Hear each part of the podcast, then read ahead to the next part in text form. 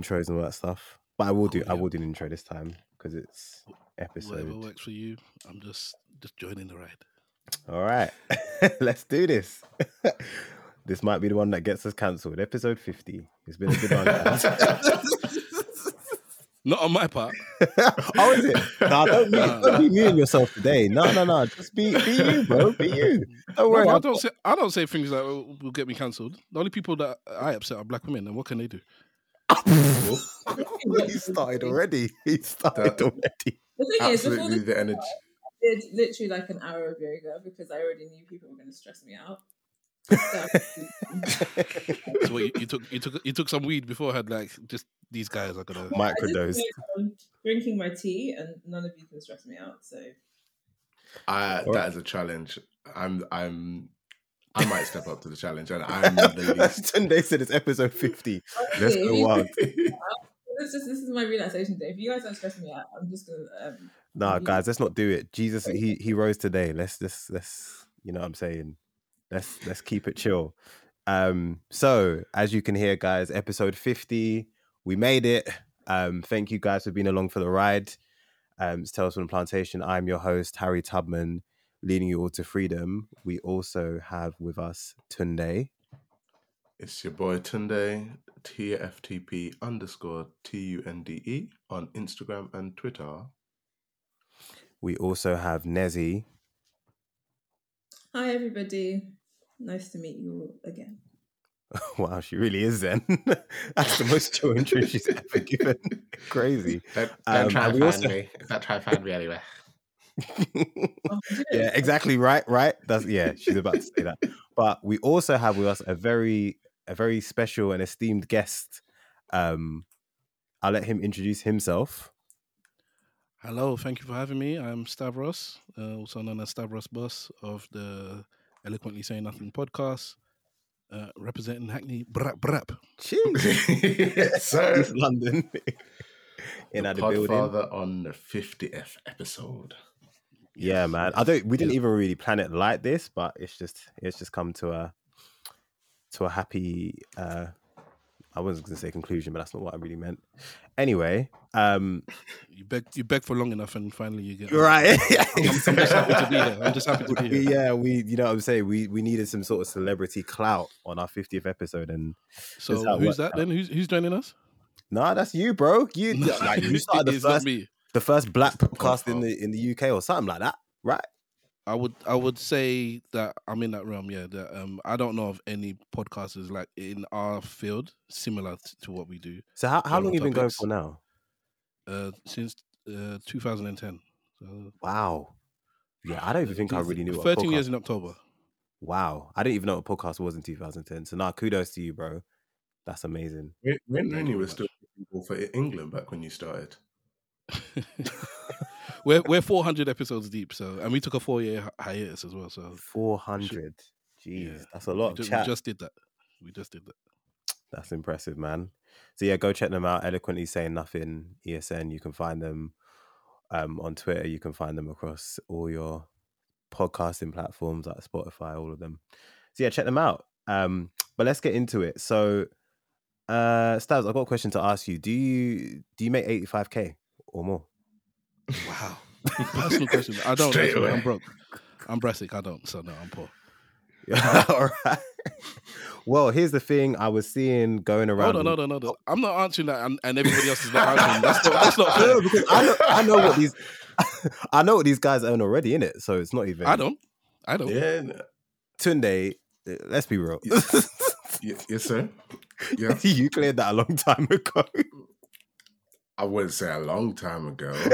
he cleared that. I don't know. I don't know. I think Nezzy. I don't know if you want to disclose. How much do I earn mm, yearly? Mm, I think I'm just under 85. Just under. I think Um. I'll be transparent. I think I'm about 83 or something. Oh, Right. you're very specific. Wow. Something like that. A I can't really. I can't really remember. No, I think actually my probation at work ends this month and then once it does, I will be over that threshold. But before th- but my pay goes up a bit after my probation. Nice. and you'll Oh, be you'll be keeping more of it based on uh where you are. But um, so I will be transparent as well and say that I actually, funnily funnily enough, am actually just at that level. Um, very randomly. Um, so I feel so- qualified to speak on this on on this topic. right? Say again. According to Twitter, we are an incredibly rich podcast. We, listen, this this is a very wealthy, a very wealthy podcast. Um, you guys. I mean, yeah, here's here's the thing. I mean, if you guys have seen the, the I don't know if, if for those who are not on Twitter and rely on us as your like black Twitter news source, and this kind of spilled over into leftist Twitter as well, because this is what tends to happen with these kind of conversations. Um, but essentially, people were talking about. I don't even know how it started, but I just know that people were talking about whether 85k um, makes you rich. Like, are you rich on that level of salary, basically? And so, obviously, because Twitter can be quite London centric, people, some people in London were like, no. Other people like, if I got 85k, I would be rich. Like, if you, if you are, I don't know, if you're not rich after 85k, it just means you're bad with your money. Um, and I, so I feel like really the answer is just somewhere in between. And I feel like rich to a certain degree is relative, but like if you uh, like if you, I think it depends on your situation. So I would say if you're a single person, even if you are in London and you earn 80, 85k, you're at least quite well off. Even if you're not rich, you're well off. Like you, let's just say you're you're renting or you're I don't know trying to buy a place is a different story because people are like, oh no, you can buy a place. It's not, no, that's not that simple. Like it depends how long you've been earning it for, whatever. But you're well off compared to most people, I would say. Rich, I'd be like, nah, that's a bit of a stretch, but well off. What do you guys think? Is 85k, earning 85k, does that make you rich? I don't feel rich, but I just I I think rich is so relative. So I, I I don't know if I could say if I say I'm not rich, I just feel like it's very not tone deaf, but I feel like people who are on someone who's on a salary of 20k or 25k, so then someone earning 85k is rich. Like and I think you have to equalize it by saying okay, obviously 85 85k as a, as a single person or like a couple without or both people on 85k as a couple without kids because obviously, if you were 85k and you were the only breadwinner for your family, and your family consisted of you, your spouse, and three kids, then that 85k is not the same as, you know, it's, it's not it's not the same. But I think if you're talking about, for example, me compared to somebody else in a similar position to me in life who earns 30k, am I rich to them? Probably. Do I necessarily feel rich? No. But then, I, to be honest, I this is the most I've ever done in my life. Like I literally just started this job like a, f- a few months ago. So I've literally only been on the salary for like four months. Before that, I've ha- I've literally had like almost I've had like a thirty k increase, a 30 30 Wow. k increase in the space just moving into this job. Mm, so I'm this gonna is need you to send some details, like from what I've heard on Twitter, working in your your industry is actually quite easy. So um, if you yeah. can- if you- exactly. And even Total. it's just a quick Google, and then you know you tell people whatever. So anybody can we've do got an we've got Chat GPT now, so Yeah, exactly. what you smart it's in the Um, name.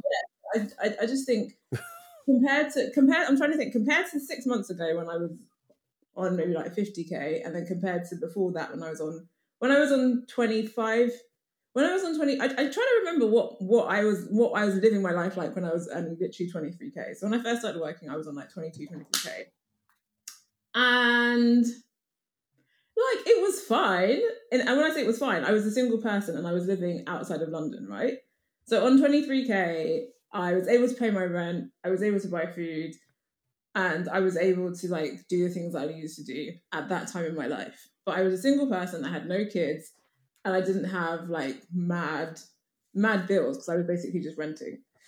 Um, if I think if I fast forward to the point in my like if I fast forward to now and think about how I live my life, if I was on 23k, that would be extremely difficult. And when I looked up the, I looked up them because when I saw this discourse on Twitter, I was like, is it is it really that like is 85k that much? When I looked up the stats for the UK and like what the median salary is and what earning 85k puts you on in terms of what percentage of the Mm. population your salary, I- I just think come on, you're in the top ten or five. I think you're in the top five percent if you earn eighty five k.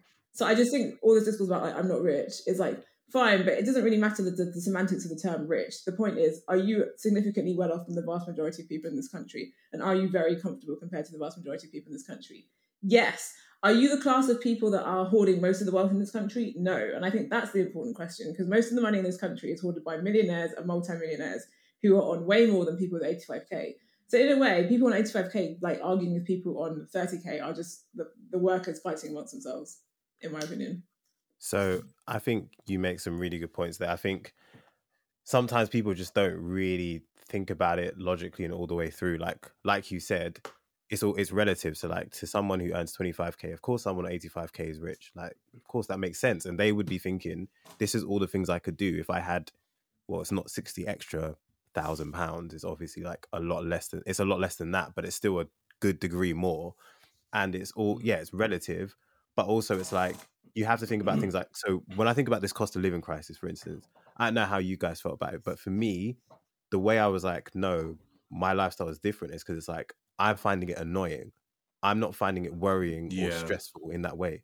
Like I'm just like, oh, I hate having to pay for, but I couldn't really complain in terms of being like, oh, this is really difficult. Like I'm not having to make difficult or hard choices here, but there are people that really are having to make those kind of decisions. But I feel like again, what you said, Nezzy, in terms of like it, it really is about like the people who are really hoarding the wealth and earning a crazy amount. Like those are the those are the, I guess, the people that those are the those are the people that we should, in a sense, be targeting rather than just like people who are. And I don't know with with 85k, you can you can lose your job and and drop back down very.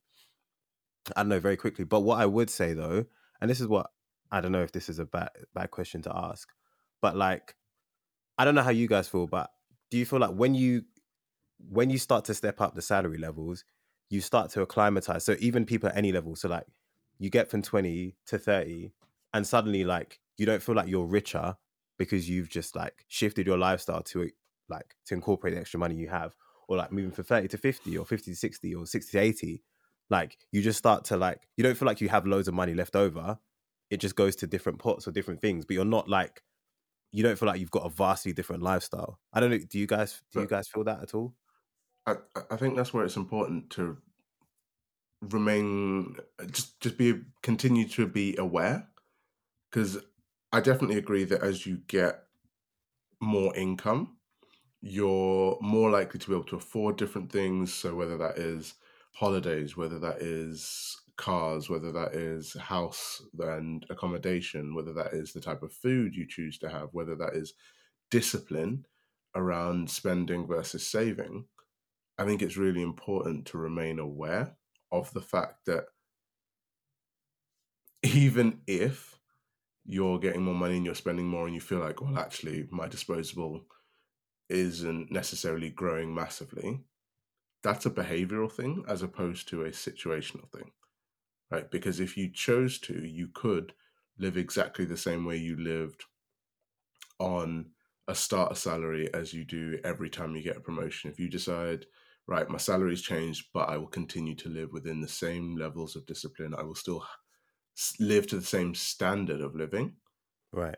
That is a choice you can make that you will then see the disposable income increasing. Like you'll be like, oh, actually, because I've not changed it, what affects that ability to see it is the the changing in behaviors it's the changing in actually i'm not going to i don't have to limit myself in any particular way as much so i won't.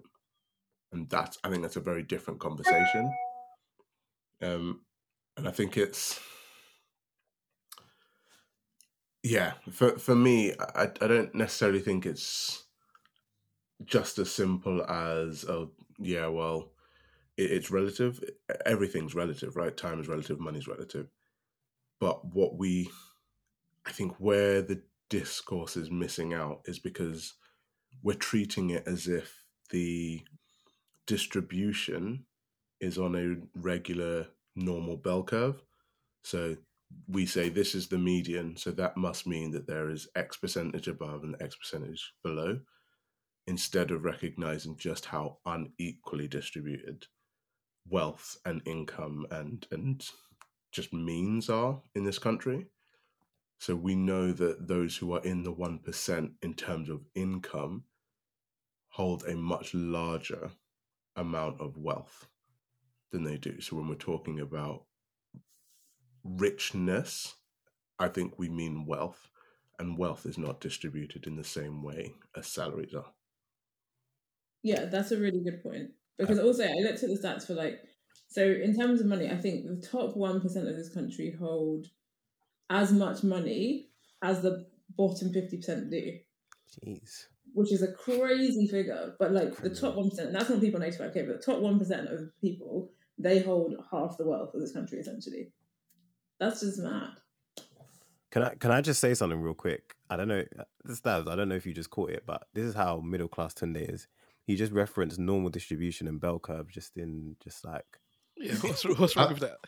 I think I think you're confu- I think you're confusing middle class with university maths degree. Yo, is tell him, tell him, bro, bro. I, I promise you, there are 18 year olds who understood what I said, and they didn't have That's to be true. It's true. It's true. class. It's true. It's true. It's true. Sir? Let me not even say. But yeah, yeah, yeah. Cool. I mean, I, I mean, I did uni maths too, but I said this guy said normal, but what you said no, it made it made it made perfect sense. I feel I feel like though, what I think what's kind of scary, and this is how I think people turn Tory, right?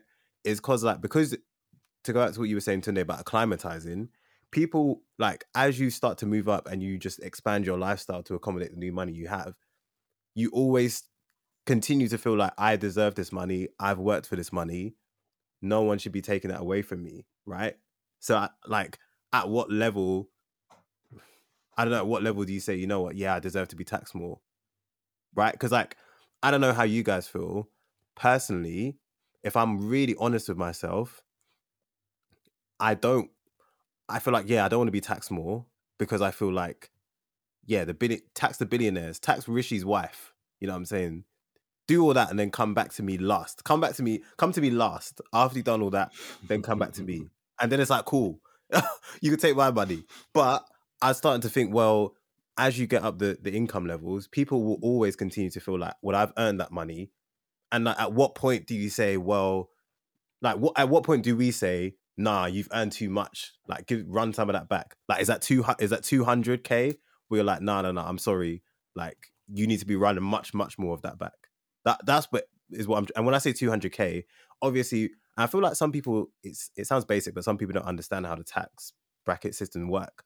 Like it they tax you a percentage on everything you earn above a certain amount. So they don't take your whole income to account. It's like anything you earn above 45k, they tax at 40%. But it's not that they take everything that you earn, like 45k, and then tax it all 40%. That's not how it works. And then when you get to, I think it's 100, is it 150k that they tax you 45% on everything above that. So, but I'm saying, like, what's the point where we say, you know what, nah, you've earned too much? Because you could imagine that some people be like, oh, when I get to 200k, well, I earned my way up to 200k, so why shouldn't I keep more of it? Do you know what I mean? Uh, well, I agree with that. First of all, I, I don't think any of us are rich, including myself. I'm not that far off from you guys. A, a little bit, but I'm not like super, super far off. And none of us are rich if we go by the actual definition of, of rich, even if we put it in in comparison with, with the rest of society. So I understand that um, you guys will be in the top 5% at least. And I, I know I'm in the top maybe 8, 7% or whatever. But that still doesn't make me rich because comparatively, there's people with tons more than me. So that's one. I think I might be different than you guys in terms of this tax thing because although I'm not a Tory, I do have uh, maybe some Tory elements to me. So that thing about 200 grand before you start getting taxed uh, super money, I'm I'm all on that kind of gravy train myself. so um, I don't I don't think that's uh, necessarily too high because I I don't think 85 grand. I think that's peanuts. That's nothing to me. That's that's nothing. Uh, Yeah, honestly, and Uh, like I- I, said, I I'm I'm agree. I'm not far off, and I'm living hand to mouth. If, uh, so, and um, like Tune said, I guess part of it is upgrading my lifestyle. The more I got paid, because I was getting paid less, doing more with Mm. with with what I had. Mm. But Yeah. once I got paid a bit more, and my wife got paid a bit more, and then we bought a big house, and then that that mortgage payment Yeah. has changed my life. Right. That has changed Yeah. my life. So people say kids are expensive, and I'm like, yeah, no, not really. Mortgage is expensive. So that's that's that's what's changed my life. Whereas if we were in the old place where we were before, and, and we were not spending too much, I could I could I could Maybe a do what I wanted with my money. I was very comfortable. I, I didn't actually have to think about money unless it came to big things like a car. Mm. Outside of that, if it's a holiday, it's like, where do you want to go, babe? If it's eh, like that, that was the biggest thing that I could think of, and even then, it was it was like nothing. I wouldn't think of it. It was like just where we going, and that was it. Because that's what my wife likes. She likes holidays. So where we going this time? That was the biggest biggest expense. And after the new house, it's now well, I don't think well there are no holidays. Not even where, not even a cheap cheap holidays. Like we ain't going nowhere for a little while. So that's the difference with me, and I'm in a decent bracket. So I'm I'm not rich. I'm nowhere near rich, and I don't believe that you guys are either hmm. And you know what? I- in this country. In this country, if I take this money and go to another country, it's a different story. Yeah, I'm, and I I'm- I'm glad you went there. I'm glad you went there because this last couple of weeks, I've been having more and more conversations about whether or not my destiny is actually supposed to be in Dubai. Because- Ooh, agree. they're nice. Do you know what it is, right? I didn't mind. I didn't mind tax because I know we had a conversation about this before. I didn't mind tax when I felt like it was going towards something. Like Right. my thing is, I I want. I understand that taxes are supposed to be for the benefit of. Um, for me, my view is for social security and like initiatives that give people who have come from backgrounds like us the opportunity to achieve the same things that we have. That I am down for. But this country does not show any attempt to do any of that. So right now we're we're paying all of these taxes. To stop Our the health services aren't there.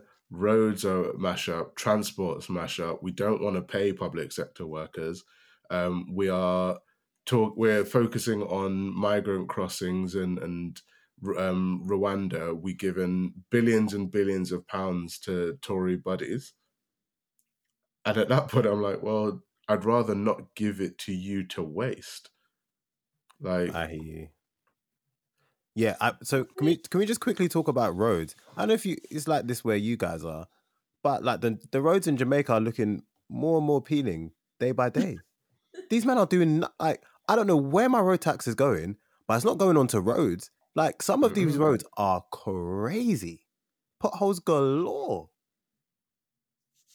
I feel like I'm in like a potholes. I feel like I'm in a West Coast video. Like I'm just bobbing up and down, like just on hydraulics. I don't know what's going I don't know, what, I don't know what's going on. And my Maybe tires are getting live. ruined. Maybe it's where you live. Yeah, maybe. So I, I live in Milton, Milton Keynes. It's- it- the whole place is not bad, but where I The am, whole place is not bad. Milton Keynes. Huh? wow. Wait, wow. what is it for? Yo, yo, yo. Milton Keynes is. Gr- How come I laugh like that? What? That is just happy. Just because Hackney got gentrified doesn't mean that. No, no, no. Milton Keynes is Milton Keynes is great. It's just that where we are, like, there's just some roads. Just the the divots are just crazy. Wow. You know, I don't know if once somebody starts off their sentence with Milton Keynes is great. I don't know if I can listen to the rest No, of no, the no, bro, bro, sentence. bro, like- bro. Okay, here's the th- wait, bro, wait.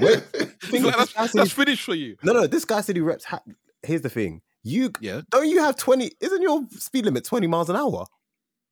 That's this Islington. guy has speed That's, limit twenty that miles an hour. is Islington. Man's is- running on the that roads at a- 70. You're running at is a 20. that is This a guy's neighbouring borough. This guy's getting passed by bicycles and laughing at me. Oh, Get Hold here. on. So, my so because you have uh, smog and pure uh, uh, air p- pollution, Wait, you're laughing air at us with, Air with, with pollution. good air. This guy's talking about air pollution. Have you heard about London, bro? People die from air pollution in London.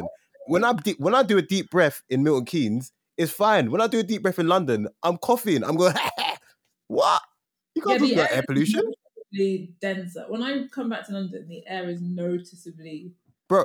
Do you know why? Yeah, Do you know why the but weather in London is Stav, hotter? It's it's go for. hotter in London than places further south of London because of the air pollution Bro, in we're not talking about China, you know. Calm down. Calm down. Man's feel like, like we're China or India, bro. Calm down. We're not talking about Lagos.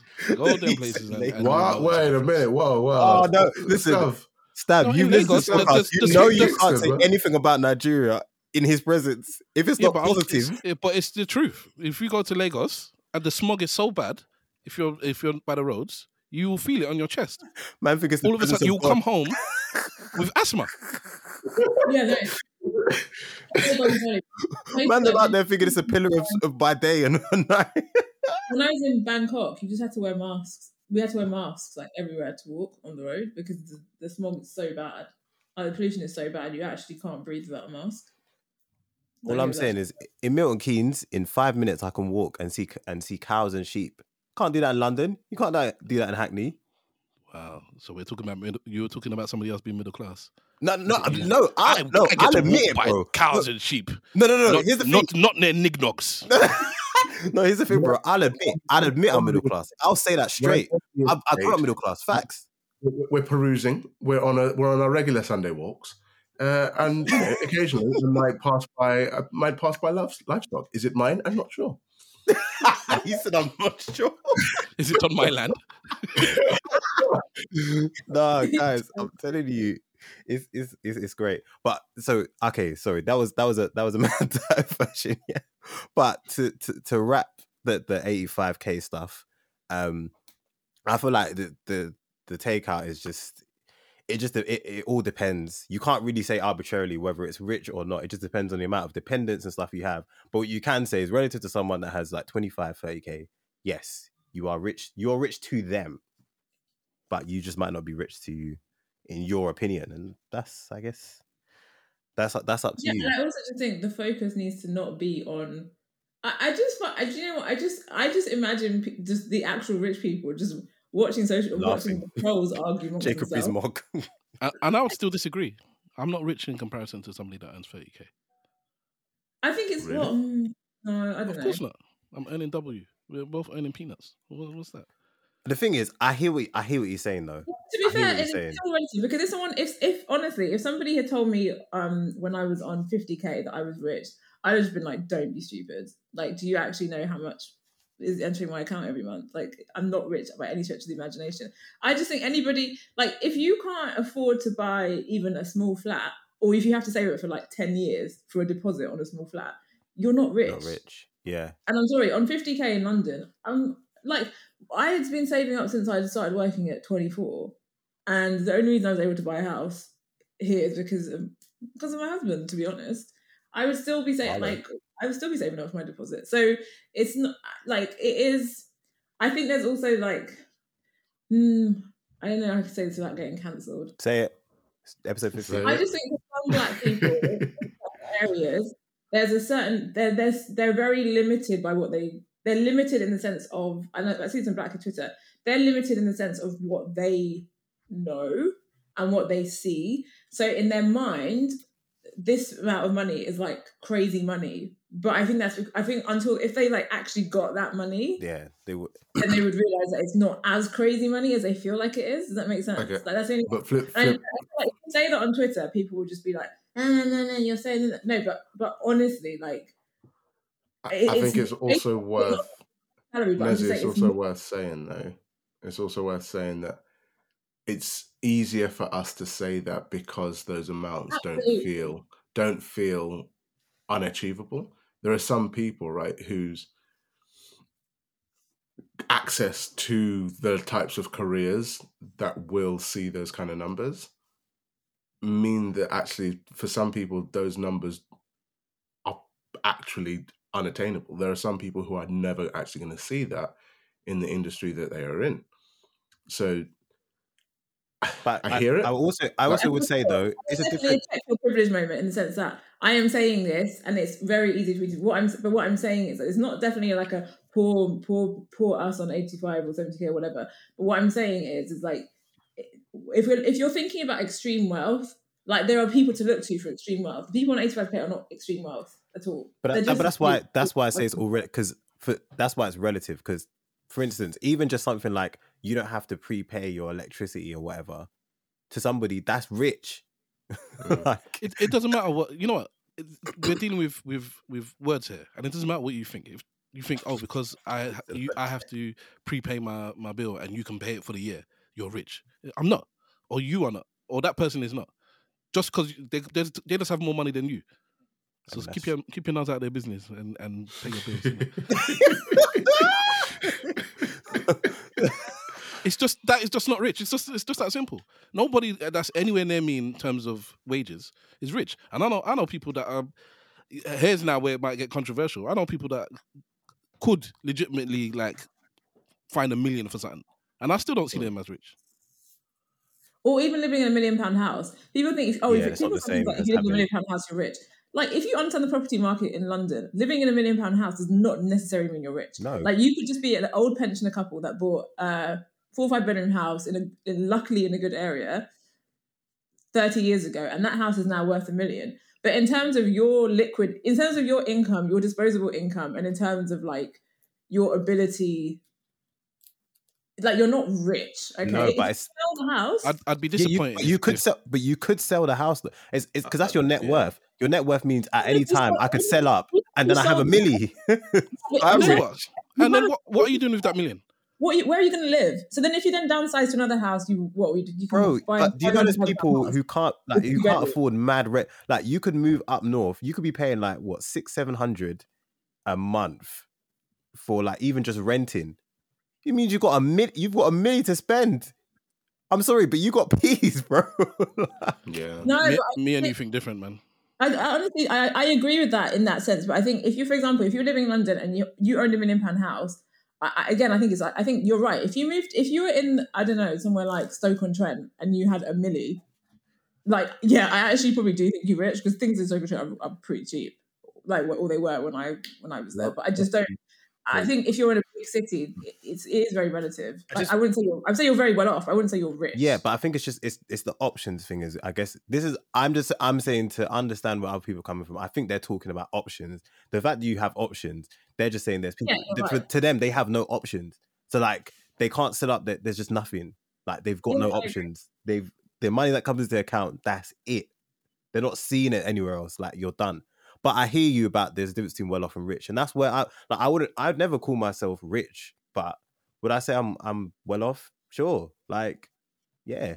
Like there's But certain things I forego on, but that just means I don't have the money to get it. Yeah, it doesn't mean I'm not well off still. At the end of the day, it doesn't matter because our focus needs to be on those that one percent who's holding wealth. Doesn't need to be on I- honestly, I just don't think it matters. I just feel like not. When I say it doesn't matter, I don't mean that in a in a way like we shouldn't acknowledge the fact. That, but I'm saying in terms of what needs to be done in society to redistribute wealth, Yeah, don't look at me first. meaningful, HMRC, get your it nose out of my to business.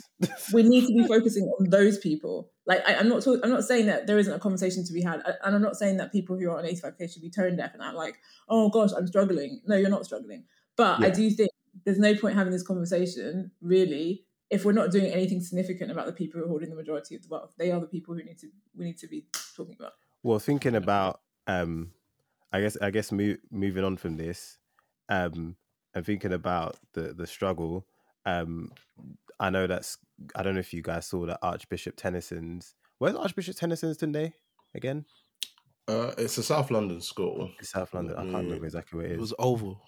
Oval, Oval, that's, that's the it. one. Yeah, yeah. But um, Archbishop Tenison's is uh, closing down, apparently, um, at the end of the year. I think. I Um, it's can- been around can since read 1685, but. That's correct. The End of the year. yeah. yeah, man. Closing at the current end of the current academic year, the decision was taken by the Southwark Diocesan Diocese. Wow, that's a word I've never had to read before. Okay. Diocesan Board of Education Multi Academy Trust, of which the school is a part, in conjunction with the Department for Education. This comes in the context of falling pupil admission numbers over recent years locally, which placed unsustainable financial pressures on the school. So wait, is that when you say falling pupil numbers? Is it state? Is it state or a? It's an it's a, a part of an academy trust. So Oh, okay. the the shift to academies recently has just meant like things like haberdashers and uh, I'm trying to think of other. tr- the- the- Essentially, what they've done is they've taken over failing schools under an academy trust, and they've just become branches of this academy. Um, Right. But for some reason, I'm I'm not really sure how this works for Archbishop Tenison's, which has been around for so long. They Mm. aren't able to attract. I don't know whether it's attracting pupils or whether it's keeping them, right? Because what tends to happen at these academies is because they need to achieve um, certain targets from an Ofsted perspective, they are more likely to use expulsion to get rid of the so-called trouble kids. Um, but schools like Archbishop Tenison's are then the only options that they have. So where where do they then go? I guess the thing here is about like just the continued pressure on like I guess the like the public sector or I guess just like these professions like teachers and doctors and nurses and and healthcare workers and like people just seem to be leaving all of these professions. And I just think where does that where does that put us? Like I, I feel I feel like we're kind of watching it sounds dramatic, but like the crumbling of this country before our eyes. I don't know, do you guys feel like that? I don't that's just it seems like I think any every every generation feels like that. Think so? Mm. I think every generation feels like that. I think you're you're getting to the age now where this country's counting so- dogs. Society, yeah. I think, and maybe every generation's right, but I think come people in their thirties, forties, got their house, got a decent job, got kids, married, and they start looking at their surroundings and feeling like, wasn't it better when I was young?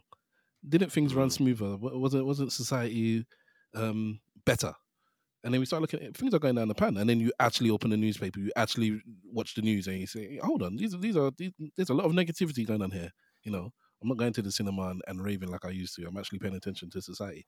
So, um, personally, I would say you're probably right, but maybe on a on a slower, a much slower bell curve then then um we we might look at it. I think personally things are moving fast for us but maybe in the big scheme of things, it's not moving that fast.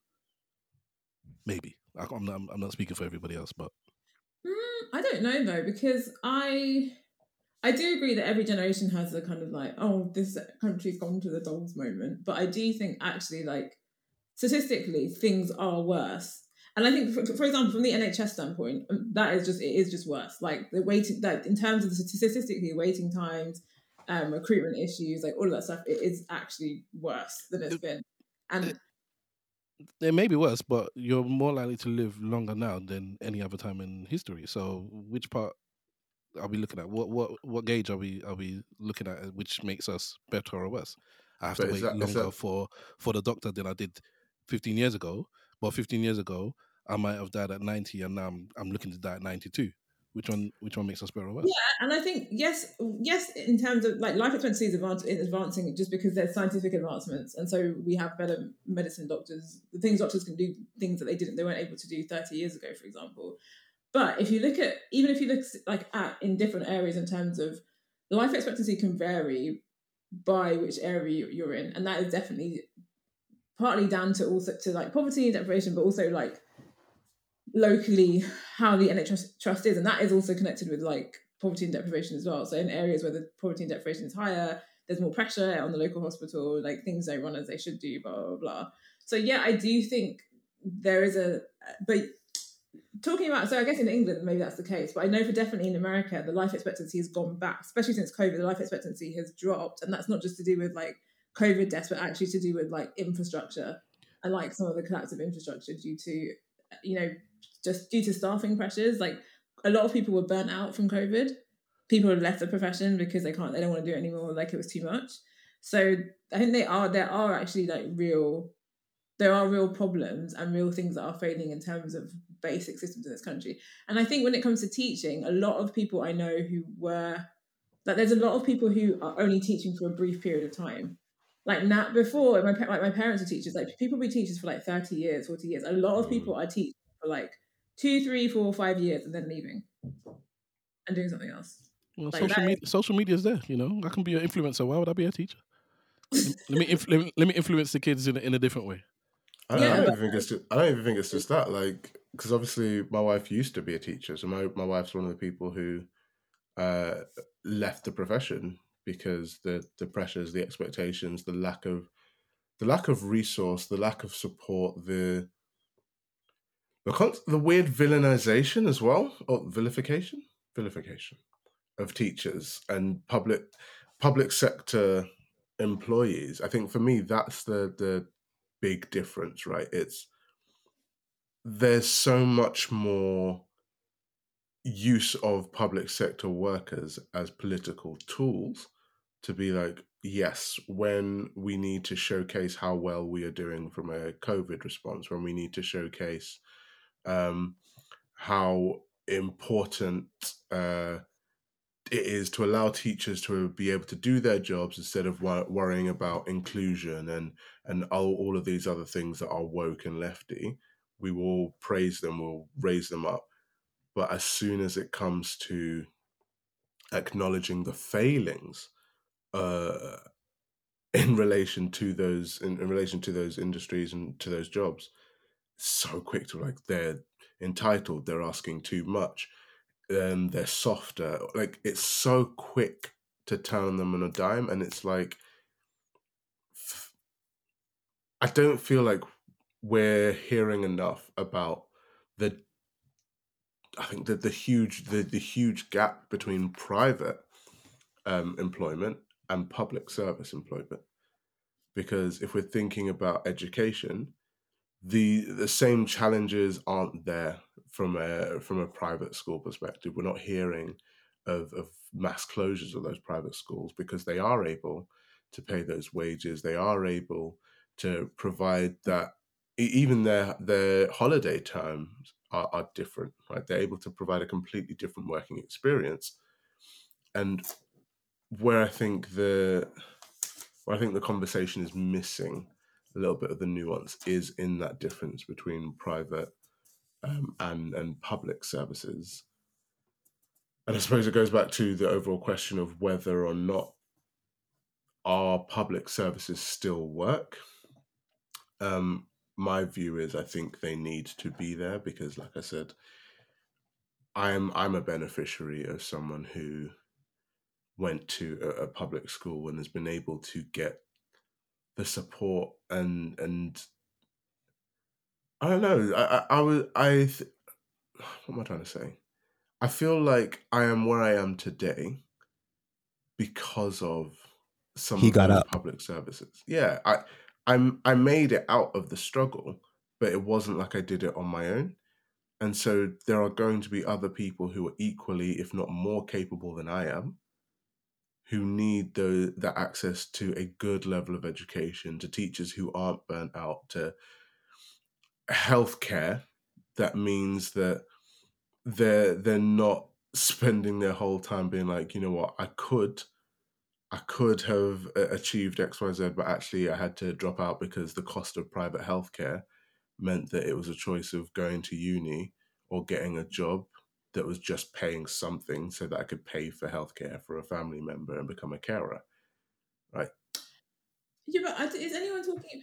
This is my unpopular opinion, and again, this is something that will get cancelled. But I actually think children nowadays are worse than they were twenty years ago. I think that's Facts. part of what people leaving. I think In these what children way? are. A lot of them are bad breed, and they're- I've watched videos. They're disrespectful. The way they speak and act in the classroom, Rank. I I've never seen anything in it in all my born days. honestly. They're Okay. they're honestly tasty, and I I would not be a teacher because I honestly am having nobody's child speak to me the way some of these children speak to the teachers. I just I wouldn't I couldn't do it. Like if you talk to me like that, I'm I'm either we're either We're we're, gonna get fighting. into a We're fight or. I'm just leaving. No, so but I- but flip it, right? So again, let's look at the big picture of it. When we were growing up, youth clubs were a thing. Um, there were more parks open, libraries were open. There were things to do. Like I, I know that in on the estate where we were at, the youth, the youth club at the park behind our house, like we had people who were ruder, more violent, like wild children. But in the youth club, they got patterned. Like yeah, there was a school, they, completely different. behaving like that at school? Because my thing But is, I if your if your class size is bigger, the class is bigger, right? Teachers are now having more and more expectations put on them. You don't have the same amount of time our teachers had to go through and be doing the all right. This is individual behavioral piece. This is like the pressures are completely different. And I hear what you're saying. I do think behavioral standards are very different now, but we've we've stripped away so much funding from the programs, the classrooms, the the ability for adults in positions of responsibility to manage those behavioral problems. And the beatings. So, all, and, and Bring back beating. Listen, I got I got smacked in school. I'm sorry. I You got just- smacked in school. What do you mean? There's, in primary school, there was an Asian teacher, Mr. Singh. He would give me a slap, and then he would tell my dad, and my dad would slap me as well. So that- I'm old enough for to, to remember something like that. I, I had chalk thrown at me. You can't, you, you couldn't go and tell a, uh, your parent, "Oh, sir, threw, threw, threw something at me," because then your, your parent would be like, "And why?" Why? And then yeah, That's because and then you get another slap. So and there was a. I'm old enough to remember the community where somebody would be like, "What are you doing out this time of night?" This that happened in my estate. Old man would be like, "What are you doing this time of night?" You could never imagine something like that happening in in these days. So I agree with Nezzy wholeheartedly that um but do you, do you society changed.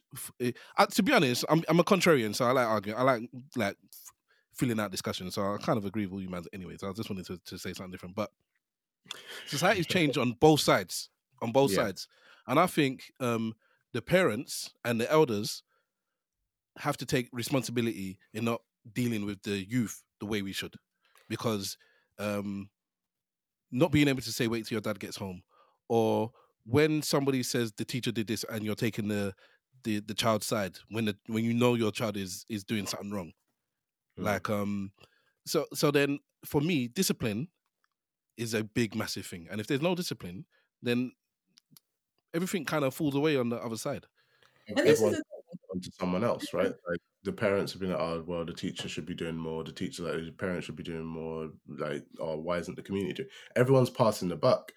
yeah And uh, yeah I think there's a lot of there's a lot of I'm sorry, everyone's passing the buck, but let's be fundamentally honest.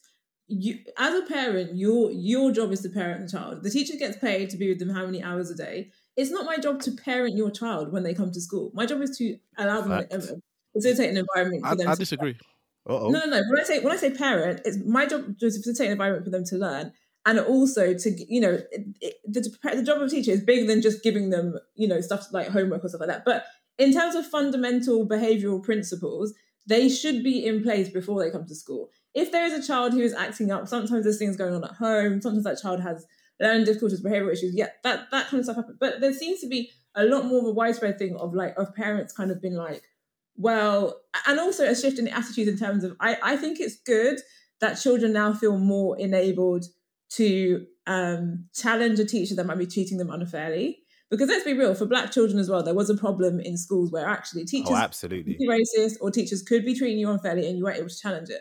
And so I think there has been a shift in terms of like children do have the power to challenge that stuff. you can't I have it both ways then. Pardon? you can't have it both ways Mm. No, no, no. I think you can. I think there's a balance to be had. I think we've just gone too far in one direction. Like, I think it's it's really important that children are able to be like, if someone's a teacher's treating them unfairly, that they can challenge it. But there has to be an appropriate way and appropriate channel for that to be done. people And I feel there's such a lack of fundamental respect, like that children now have for adults nowadays. Like, Bro, So even when they come to my work, they will literally tear down my office in front of my eyes, and their parents will just sit there and watch them. Like they will just watch their children. I believe you're giving children too much. Um, what's the word? agency. no agency. Let them have their agency. You're giving them too much credit.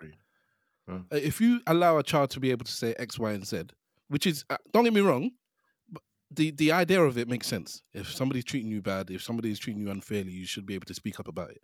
But as an adult, or let's say as a responsible person, let's let's take out adult because I'm not saying all children are not sensible enough to do what I'm gonna say, but as a sensible person, you can know the difference between X and Y.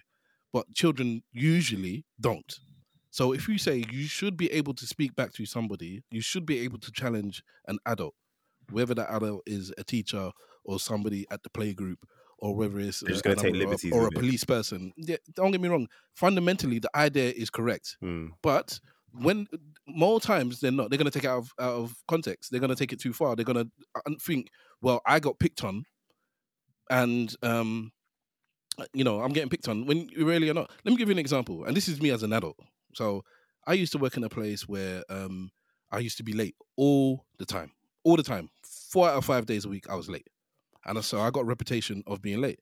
And the type of work it was is is they'd give you a, a note if you're late. So let's say, and I, it would work. It was shift work, so I'd come in at different times. So let's say I was meant to start at um, quarter to two, and the person walking next to me was meant to start at quarter past two. Sorry, the other way around. Yeah, I, I'm meant to start quarter past. The person next to me is meant to start quarter two, but we both walking at two o'clock. So I'm 15 minutes early. They're 15 minutes late. This is now me with the reputation of being late. Stavy's always late. The person that's next to me has does not have the reputation. They're cool. Yeah, they come in late once a year, whatever. We both hmm. sign in and go about our business, and they look at the clock and say, "Oh, Stav, you're early today." I'd walk out and be like, "So they didn't even see you're late," and they'd shrug and go about their business. I'd be late the next day or whatever, and they're like, "Here you go, you get in trouble again. You know, give us your note." And I'm thinking, what happened yesterday? That, that person got through. And I remember bringing it up with somebody one time. I didn't want to get anybody in trouble, so you know, I didn't say it at that time, but it, it happened often. Once I started coming in on time, I noticed that it was always me that was getting the note. And then somebody said, "Listen, you've given yourself, unfortunately, the reputation of being a late person." So when you oh. come in, my first instinct is to look at the clock because you are usually late. You agreed to that. So yeah, I'm usually late. So that person that you're talking about, or the whoever it may have been, is not usually late. Would you agree? I'm like, yeah. So I don't look at the clock when they come in. You've given yourself the reputation of whatever it is, and that's why I look at the clock. You feel like you're being victimized. You feel like we're we're we're we're we're, we're trying to get you in trouble, but we're not. You put yourself in that predicament, and that's me as an adult. And it put me in my place, and it made me realize it's true. You know, once I changed my reputation, then maybe they stop looking at the clock when I come in. Then when I come in late once in the blue moon, they shrug their shoulders and be like, "Well, that's it's not a big deal. Don't worry about it. Go about your business." And it's, I'm not expecting children to be able to To to, understand that. right. So as much as I would want my child to challenge somebody that's doing something wrong for them, I understand that that probably maybe five out of ten times what they're thinking is not actually the reality because they're a child. This is, but then do you not think? And I feel like to go on that point of people, and I might transition just out of the kids thing, but I think this is what I, I personally feel like people are getting more.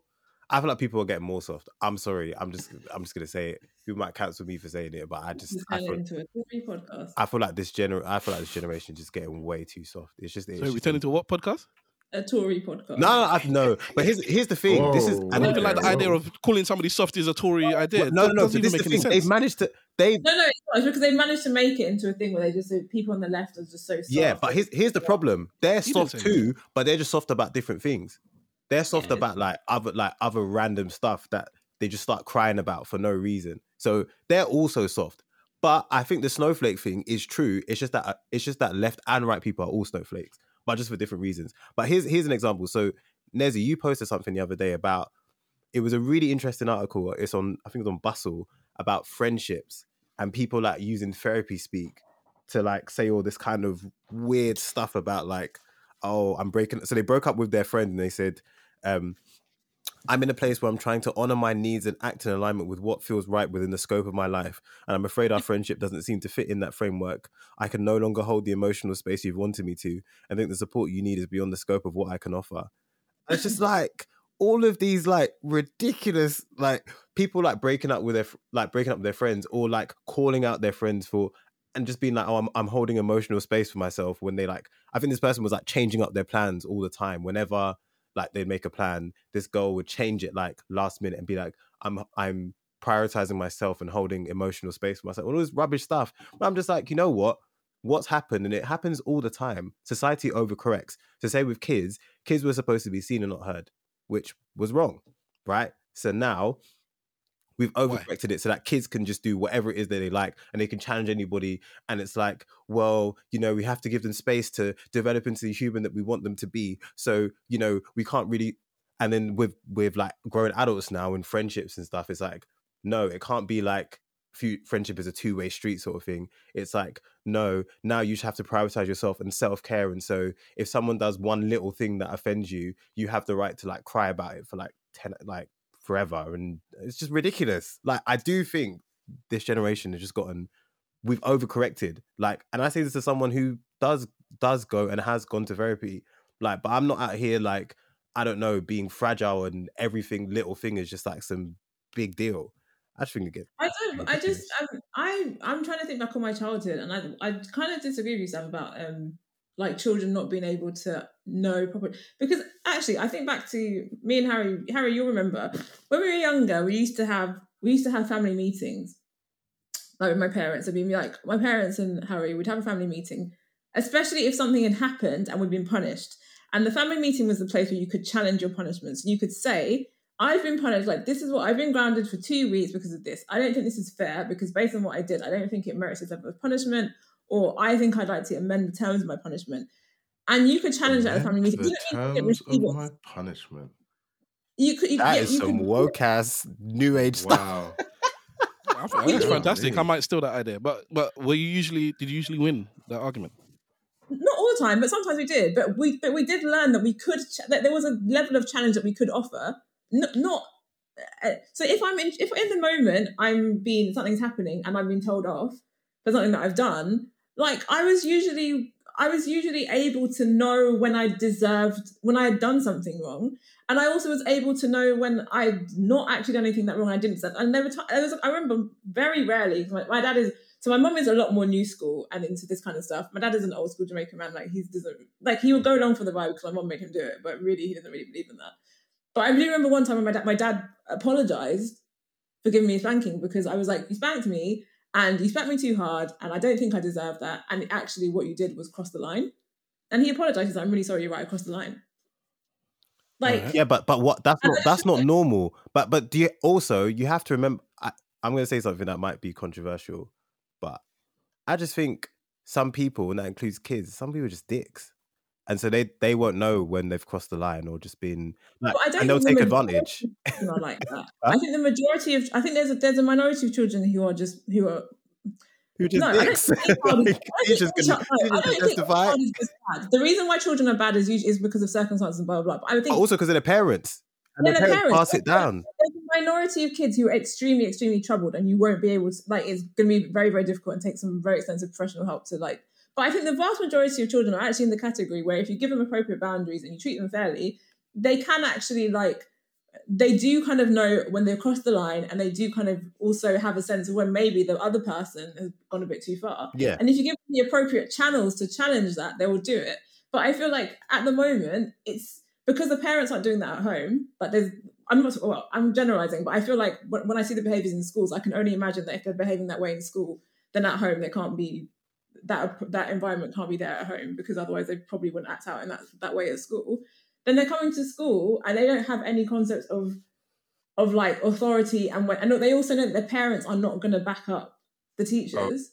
Mm, I'd, I'd, I'd strongly disagree. Um, as a as a pastor's kid, I can tell you my behavior in school compared to my behavior at home two very different behaviors. Yeah, vastly different. Like you were sort of swearing and screaming and fighting at school, and then at home you were perfectly like butter wouldn't melt in your mouth. Ma'am, Harry, Harry, really, like I no, I, I don't I don't think it's as black as white as black and white as that. Um, there there are some people who I, you know what let me not talk about some people let me talk about me i know that who i was in school and the character i wanted to portray like i had i had i had levels to it so i knew that there were levels to where i could push it but that's not because i was afraid of my parents finding out i used i learned how to forge my my dad's signature when i was young so Oh, Yeah, same. I, I did yeah, that. detention wow. I had I had lunchtime detentions, Saturday detentions. The only thing I couldn't get out of was my was my suspension when they called my parents into the school. What suspended from school? Yeah, we spoke about this. I got I got suspended for, for Oh. cyber.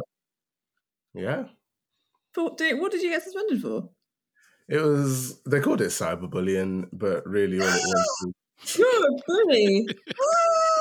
Ah! I, I wasn't. the- wow. I wasn't the bully. My best friend was the bully. I just refused to be a snitch. yeah, okay. So Somebody else can look out that those ones.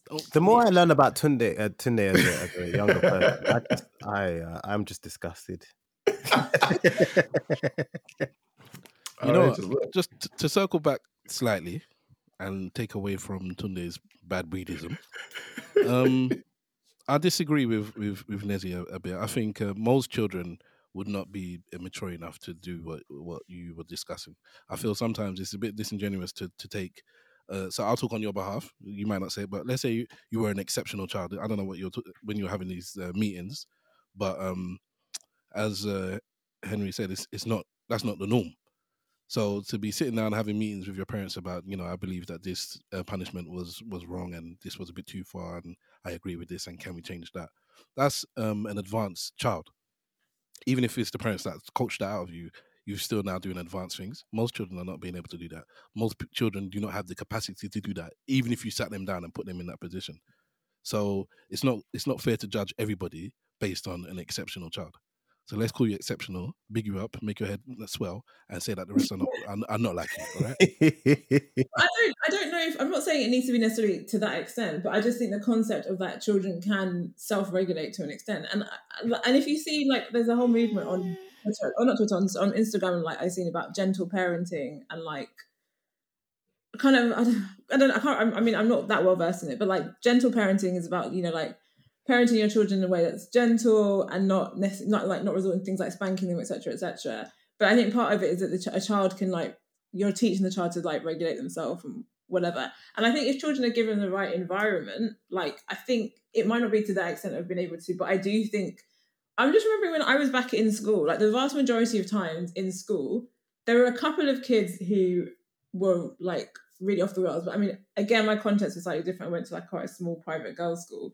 But most of the time, when we got when we got when I got behaviour detention, like I would moan and whine, but deep down, I usually knew when I'd done something that probably merited the behaviour detention. And I just went to my detention and I like I took my detention and it was what it was. And I just didn't, and I, and I was a bit naughty at school. Like Tunde, I was maybe probably a bit more naughty at school than I was at home. I got a behaviour detention probably once or twice a year for something silly. Um, but I never, I only But I- I- one a year. Outrageous. Once or twice. Ah, miscreant. I never, but I never like I I I and none of my classmates really. I remember there was one fight in school and it was legendary because it didn't really happen. Like the vast majority of times in school, we didn't we weren't acting like that. So that was out of that was out of character for people to be getting into that. In your level. private school. Yeah, like. So then again, this is not this is not a slice of of real life. Yeah, but I think the I think the point is that private kids who go to private school are not exceptional children in the sense that I don't think they're any different. The reason the reason they're in that system that that place is because their parents have money, right? But obviously Yeah. the school cultivated an environment, and there'd obviously been something from, and maybe also the concept of your parents are paying it. So there's there's some kind of culture that's been created around why you don't behave in a certain way. in that space. Exactly. And I feel like that can be cultivated in any school with the right tools and, and with parents doing the right thing. So part of the reason why we didn't act a certain way at school is also because our parents are paying how many thousands of pounds a term. If I come home and tell mom that I've wasted all this, like, what, but what but, but that is that is the point. You you can't take the two away from each other. The reasons that people excel in those settings is because it's not just because the school itself has different discipline, different structure, smaller classes. It's also because the people that have sent them there forget the money. Because some people, they are, we got the money, it's not a problem. It's the it's the mindset. Some people got the money and they've Mhm. got no intention of sending their child to that kind of school because it's like, why? Send them to whatever. There, there's a mindset of somebody that has decided I'm going to send my child to a private school or to a grammar school and that mindset is is is carries over into the into the school before even the school then reinforces it. So again i think you're taking your your slice of life as an exceptional person and i'm saying exceptional not because i'm saying you're better just different let's let's different and you're using that for the for the whole. And it, you so i don't think you can use your personal anecdotes for nothing because they don't they don't Mm. count for nothing. They only count for for tory pop voters really if you want to go down that road which which I i don't think you are one of there's state schools where they have okay for take take me out with the question. Let's talk at something like Brampton Manor. How have they managed to cultivate that environment? Do you know how people how hard people fight to get them their children into that school? Mm. Okay, that's also So But then- so so if, if I lived in that area, I'd be one of the people fighting tooth and nail, doing all sorts to, to do that. And then there's extra um, lessons that. So for instance, I don't know whether it's SATs or whatever people private tutoring. So for instance, I may may not be able to t- send my child to a private school, but if I lived anywhere in that catchment area, I say, you know what, um, for you to get in, you have to get um, a certain grade with the this entry exam. So I'm gonna give you extra. I can afford to pay for a tutor, or I can afford to pay for um, Saturday lessons. That's what I can do, and then I send you there. You get in, blah blah blah. Again, the mindset of the parent is that education is key. Education is important. Education is gonna bring my child to a next level, and so I'm gonna I'm gonna force that upon them. They're not gonna have that choice. With education, usually for me comes some sort of discipline. They usually go hand in hand. So you cannot separate the two.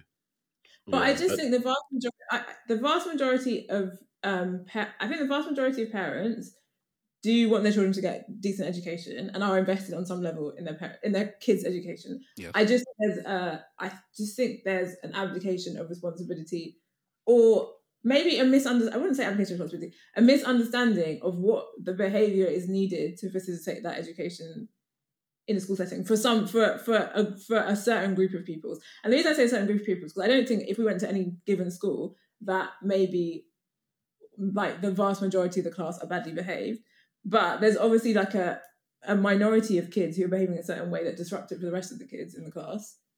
And I think for for a lot of teachers, part of the reason why they're leaving is because that minority of children is able to make your working day so um unbearable. like intolerable that you don't want to do that career long term.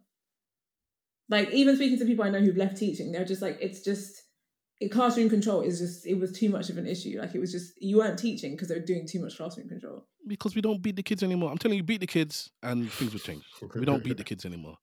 I be, I truly, truly, truly believe that children should fear their parents. Children should See, fear your teacher. You honestly believe in beating kids. sorry, You honestly believe in beating kids at school.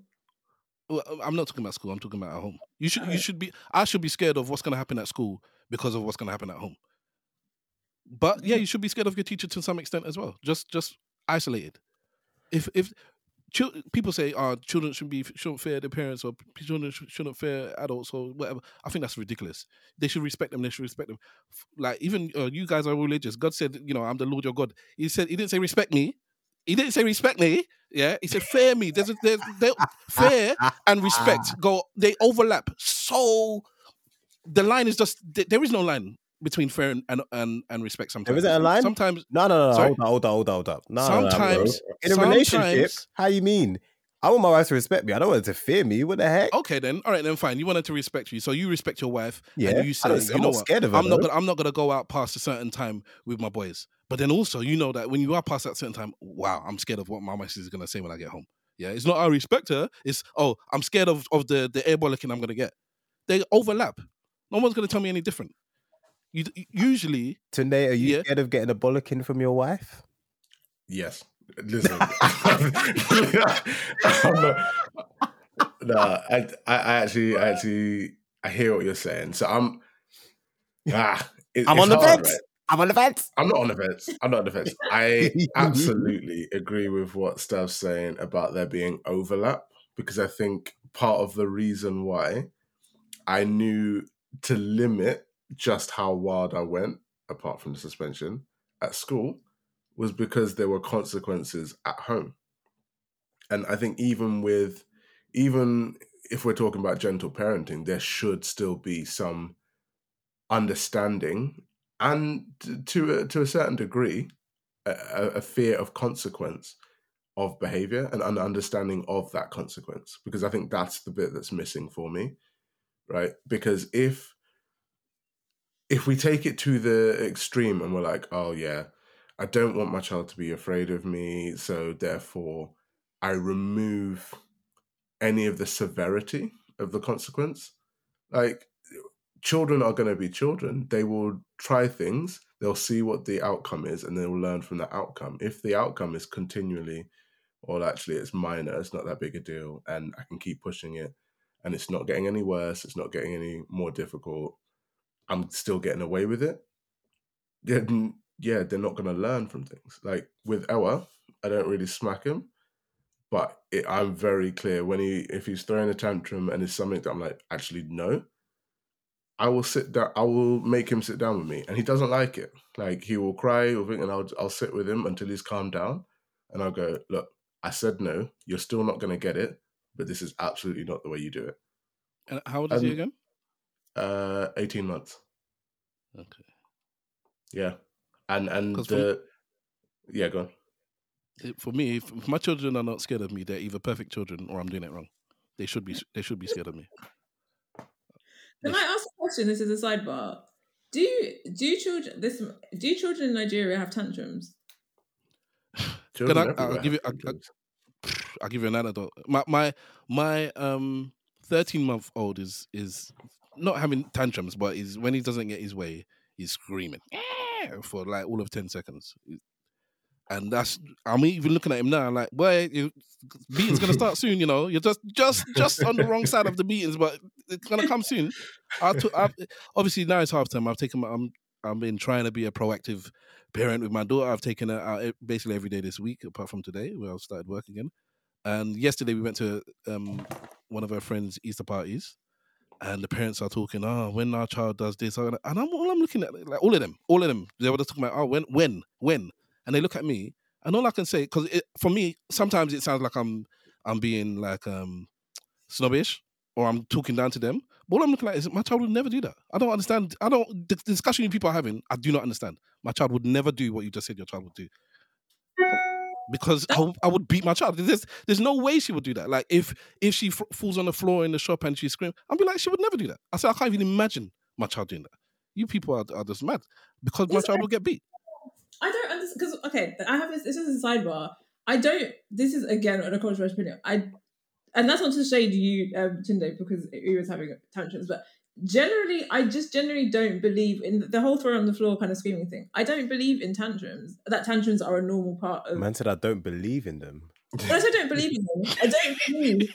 So how many how many children have you parented? Just no, wait. Listen to me. Listen to me. I don't believe that they are um that they have to be a part of it because we didn't have.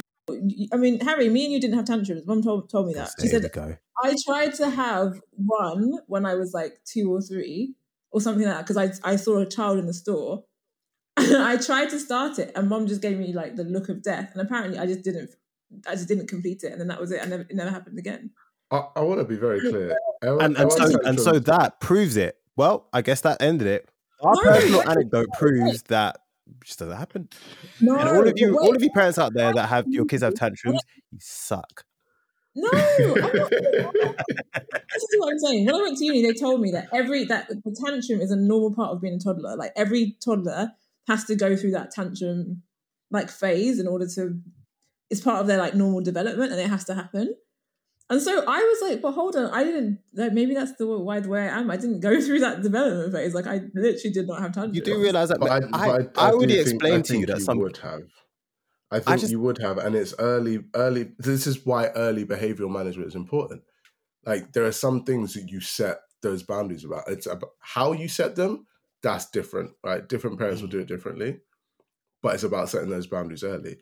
An hour tantrum. When I'm talking about an hour tantrum, it'll be a like one. He's not very good at them. He will start, but he doesn't commit. he, he, I don't believe you, like, bro. No, he, he'll be there like, ah, and then like gently put himself like he doesn't want to hurt himself, so he'll shout and then he'll gently throw himself onto the floor, but then he'll get distracted by whatever's on the TV. Like he's like, I'm not going to hurt myself. Like I've got to be sensible with this. and, if, and if you if you don't res- like if I don't respond to it, eventually, like I'm, I'm not talking more than like five minutes. He will realize, okay, this isn't having the impact that I thought it was going to have let me try it a different way. And I'm okay with that. The ones where I'm like, all right, let me sit down, let me sit down with you, is when it's like, okay, now you're clearly not understanding the boundary and you're pushing it. Let me reset that for you. And after that, there's very few times where I've had to be like, all right, this very same thing that I've told you about. Peace. No, the, the few times I've had to do it, so I've had to go, look, this is where we're at, and it works for us. My, my, my skin would itch if my child was doing that. I feel like it's a bit cultural as well. I just feel like in African and Caribbean countries, I'm trying to remember the times I've been to Jamaica. I don't think in the times I've been to Jamaica that I've seen a child throw a tantrum on the floor in, in the supermarket. Different different oh. way ways of raising children obviously is gonna be is gonna breed different results. So I think it's more of a Western thing to have a child rolling on the floor throwing a tantrum. But I yeah. I do believe tantrums are a normal thing. But like Tony said, is how, how you how you deal with it early on is how it's going to progress. If you allow your child to, to do whatever they want, then event, then they're going to continue doing whatever they want. If you parent it, some people might smack a child, some people might leave the child until they wear out and then have the talk, and some people do all these different things in between. For instance, so for me, as a youngish kind of child, if they're throwing a tantrum, they will always get punished anyways. Always, always. Mm. You can never throw a tantrum and not get punished. So you, you what, and you will never get what you want as well.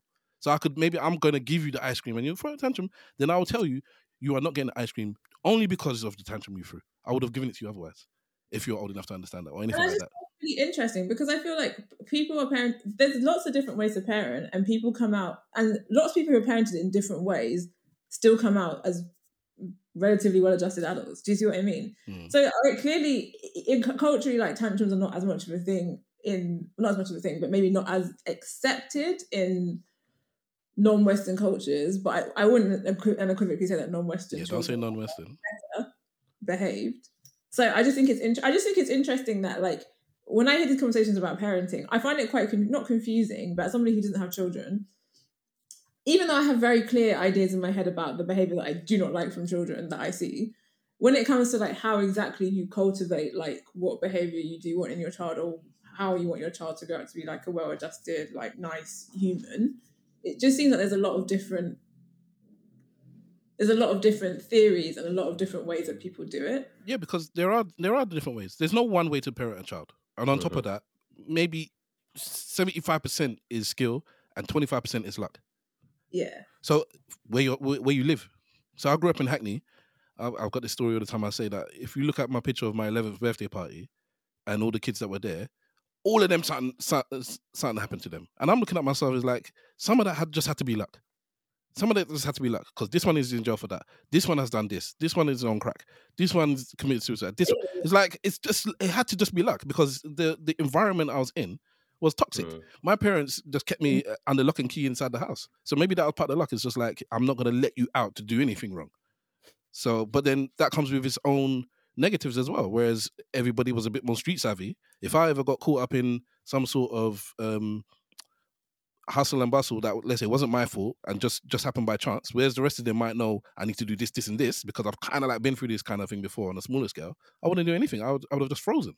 And then Mm. that that luck that my dad would have thought he had by not letting me go out and mix with these bad breeds would then maybe lead to me getting shanked and, and being in the hospital and breed. being paralyzed because he didn't allow me to learn any street skills at all. So you get me? That luck is just there, part of it. And then obviously there's just different things. And then different children as well. My older brother Yeah. was different than my younger brother. There's different than me. You had to tell my sister things that you didn't have to tell me, and vice versa. So each child you have to uh, parent differently, and each society you have to do. You know, so yeah, there, there are going to be different ways. And if and when you have your own child, you'll realize that oh, it's what I thought I might wanted I've wanted to do is not applicable to this. My oldest child is super soft. So I don't have to smack her. I can just talk to her and she'll, oh, sorry, daddy. For her, she has this thing where it's like I've heard a lot of people say this and I, I can't relate, but she gets um upset if she feels that she's disappointed. Daddy. Yeah. I've Mhm. I've never felt that. All I cared about was don't smack me. If you didn't smack me, I was I was cool. If you told me to go to, to my room and go to bed, that was that was a punishment to me. That was I didn't get smacked. That's all I cared about. Whereas with her, if I sit there and I lecture her for ten minutes, you crying, I'm so sorry, daddy, and she'll be crying all night. Yeah, I was your, I was your daughter. I I feared I feared my mom's, my mom's disappointment a lot more than her punishment. So there you go. I, So I genuinely did not like. I could not just like disappointing my mom was like the worst thing ever in life for me. and Henry, was that the same for you? I mean, I don't know. Like, I don't know if I just feel like I wasn't even. Neither of us were even that bad. I guess. Did I feel Mm. dis- like disappointment? No, I just didn't want my stuff taken away. I'll be real. Like, don't, I didn't want my PS2 or my music taken away. That was really my thing. Okay, Like, go. the disappointment wasn't like because it just depends what you were in, disappointed in me for. Like, if I didn't feel like it was that deep, but that's why going back to Nezzy, what you were saying about like, I don't know, like what our like parenting and stuff was like. I think part of the reason we're so outspoken now and ready to challenge authority when we think it's necessary, and maybe say things that other people might not feel as comfortable to say is because we were we were kind of taught from early like even my parents can like our parents can be wrong.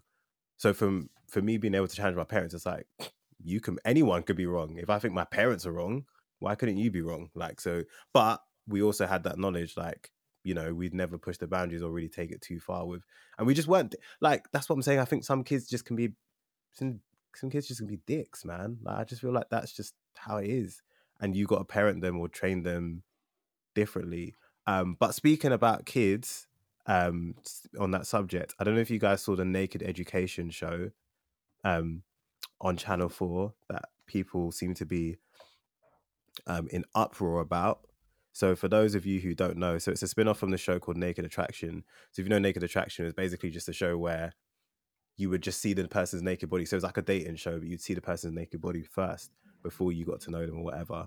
Um, but there's now this show called Naked Education, which um, is basically like eventually these like just general adults of different shapes and sizes will get naked in front of kids. I can't remember the exact age of the kids.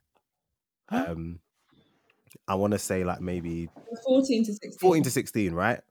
And so people are very like they're thinking like it sounds it's like really unwholesome, it's really unethical, that kind of stuff. I'll be real. Personally, I feel like because kids are watching porn from a very young age, I don't think it's that deep.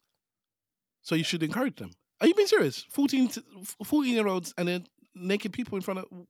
For what reason? But then but there's naked people already. So, so I, I think I think what you missed what you missed, Harry, was that the the purpose of it is to actually show these kids what real bodies What look real like. bodies That- look So the pur- the purpose the purpose is supposed to be similar to sex education in school, but as opposed to just being about this is how reproduction happens, it's I think the purpose is to directly tackle body image issues and the the impact that social media is having on expectations of what um, normal bodies should look like. So instead of everyone seeing the same thin waist, big hips, breast, bum, or six pack, for to, all of this, all of this, to actually go, all of These these different types of bodies are real. They're normal. These are all different healthy bodies. Um, because I think some of the clips I saw, it was like people who had had mastectomies, who had had surgery, and it not I, I, I think that's the purpose of it. It's not supposed to be. Social media does its usual thing, and everything is super scandalous. I don't think it's. I don't think it's naked attraction for kids. I get, I get it. It's, I would I would need to see it. Yeah, In I- theory, I- it makes in I'm- theory it makes sense, but in practice, it's just like, eesh. yeah, no, it's a- I just, I'm sorry. I just think this is unnecessary. Like, I just don't, like, I don't, I, I I think, um, like, theoretically, it sounds like, oh, yeah, but realistically, like, I, just think realistically, is the, if the, is the aim of, if the aim of the show is to show people that kids that, like, you know, people's bodies are normal, blah, blah, blah. We were talking, we were talking about children being mature and blah, blah, blah. Do you honestly think so? First of all, this is happening. This is 14, 16 year olds on the show, which is fine. But in terms of the people who are going to watch watch this, do you think a bunch of 11, 12 year olds are going to watch this and come away with this deep revelation that actually, like, all bodies are normal? So, Ca- like, counter bodies- question: Do you think eleven and twelve year olds are watching Channel Four? But, which makes it even worse because then who's actually watching it? If they know naked people on it, then yes, they're watching. Channel No, Yeah, they might. what are you not No. talking about? That you think 11, not- 12 year olds would rather watch Channel 4 than just go to their phone and search Pornhub? No, they wouldn't. And, and No, this is- I just I just think who's watching this. I think who's I this is my honest opinion. I just feel like some weirdos who weirdo pedos are going to get off on watching children see watch adults' bodies. That's what I honestly think is going to happen. Like obviously that's going to happen. We know that's going to happen. There are a bunch of weirdo pedos out there who are going to get off on the idea. There's a bunch of 14 year olds looking at naked adults' bodies. That's for one. Hmm. I think the target audience of the people who actually need to have this information about bodies being natural and normal. I don't actually think. I think yes, they might have the initial excitement of like seeing this new show that everyone's talking about, but at the end of the day, as Harry said, like they're they're probably just going to watch porn. Like I just don't think. I just think the whole idea about this is educational. I just think it's a. re- I just think this is. I just think Channel Four is doing this to have a controversial show that gains headlines. And they should just say that. I think all this, you know, bunkum about them trying to educate teenagers about normal bodies is a load of crap, personally. okay, so I'd counter question again. How would you do it? Because I think that what they're trying to address is a very serious and a very very real issue. And i think we're seeing it in just the prominence of surgery and filters and all of those body adjustments and enhancements that we're seeing in our generation now. And the the availability of content whether it's from uh, like Stav you guys spoke about the Andrew Tates and the um, Kevin Samuels and the, the fact that their content is out there how would how would you address it? I think we need. I think from a literal from a government level, I think we need a lot better regulation of things like the This porn government's industry. not going to do it. Let's stay realistic. This government isn't going to I, do I it. understand. I understand they're not going to. They're probably this government's probably not going to do it. But in terms of the change that we need, The that's a opposition's change we- also not going to do it. How would What's we wrong? do it? What's wrong in with the porn industry? So there is a very there's a Uh-oh. there's a very simple. Uh, it's not simple. There's a a a a ideal body type that is shown in um, porn, um, and you're either the normal or you're in the extreme categories, right? So it's either BBWs or like those. Ex- uh, if you're not normal, you're in a special category. I think it's that You cannot. It's you cannot about regulate porn. If if if that's what you're talking about, you cannot. No, no. So it's not. It's not about. It's not about regulating porn. It's about for children who are accessing this porn more easily. No, and- oh no, sorry, sorry. I understand what you're saying. Um, No, I think is, is regulate Oh, when sorry. is when Nezzy said regulate porn. I, I get what you're saying that you know Okay. children need to see realistic Well, it's images. regular. I don't mean in terms of like. First of all, I just think porn, porn in porn in its essence is, is often exploitative. So there's things like sex, tra- sex trafficking, rape, all that kind of stuff that goes into it. But I just think in terms of regulating access to online porn, I just think there needs to be better control of that. So like people Okay. are gonna like. I think the age that children are accessing porn is really like younger and younger. Like children are having their first exposure to porn when they're like 9, 10, 11. Like it's unacceptable. Like there needs to be better regulation around that.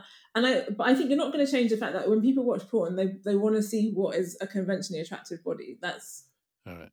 So that's gen, that's generally that's just that's just society. It's the same with like the modeling industry or anything. Like people as humans are attracted to attractive people, right? People that we see as, as conventionally attractive. That's not going to change. Like, I don't think at any point in history that's going to change, right?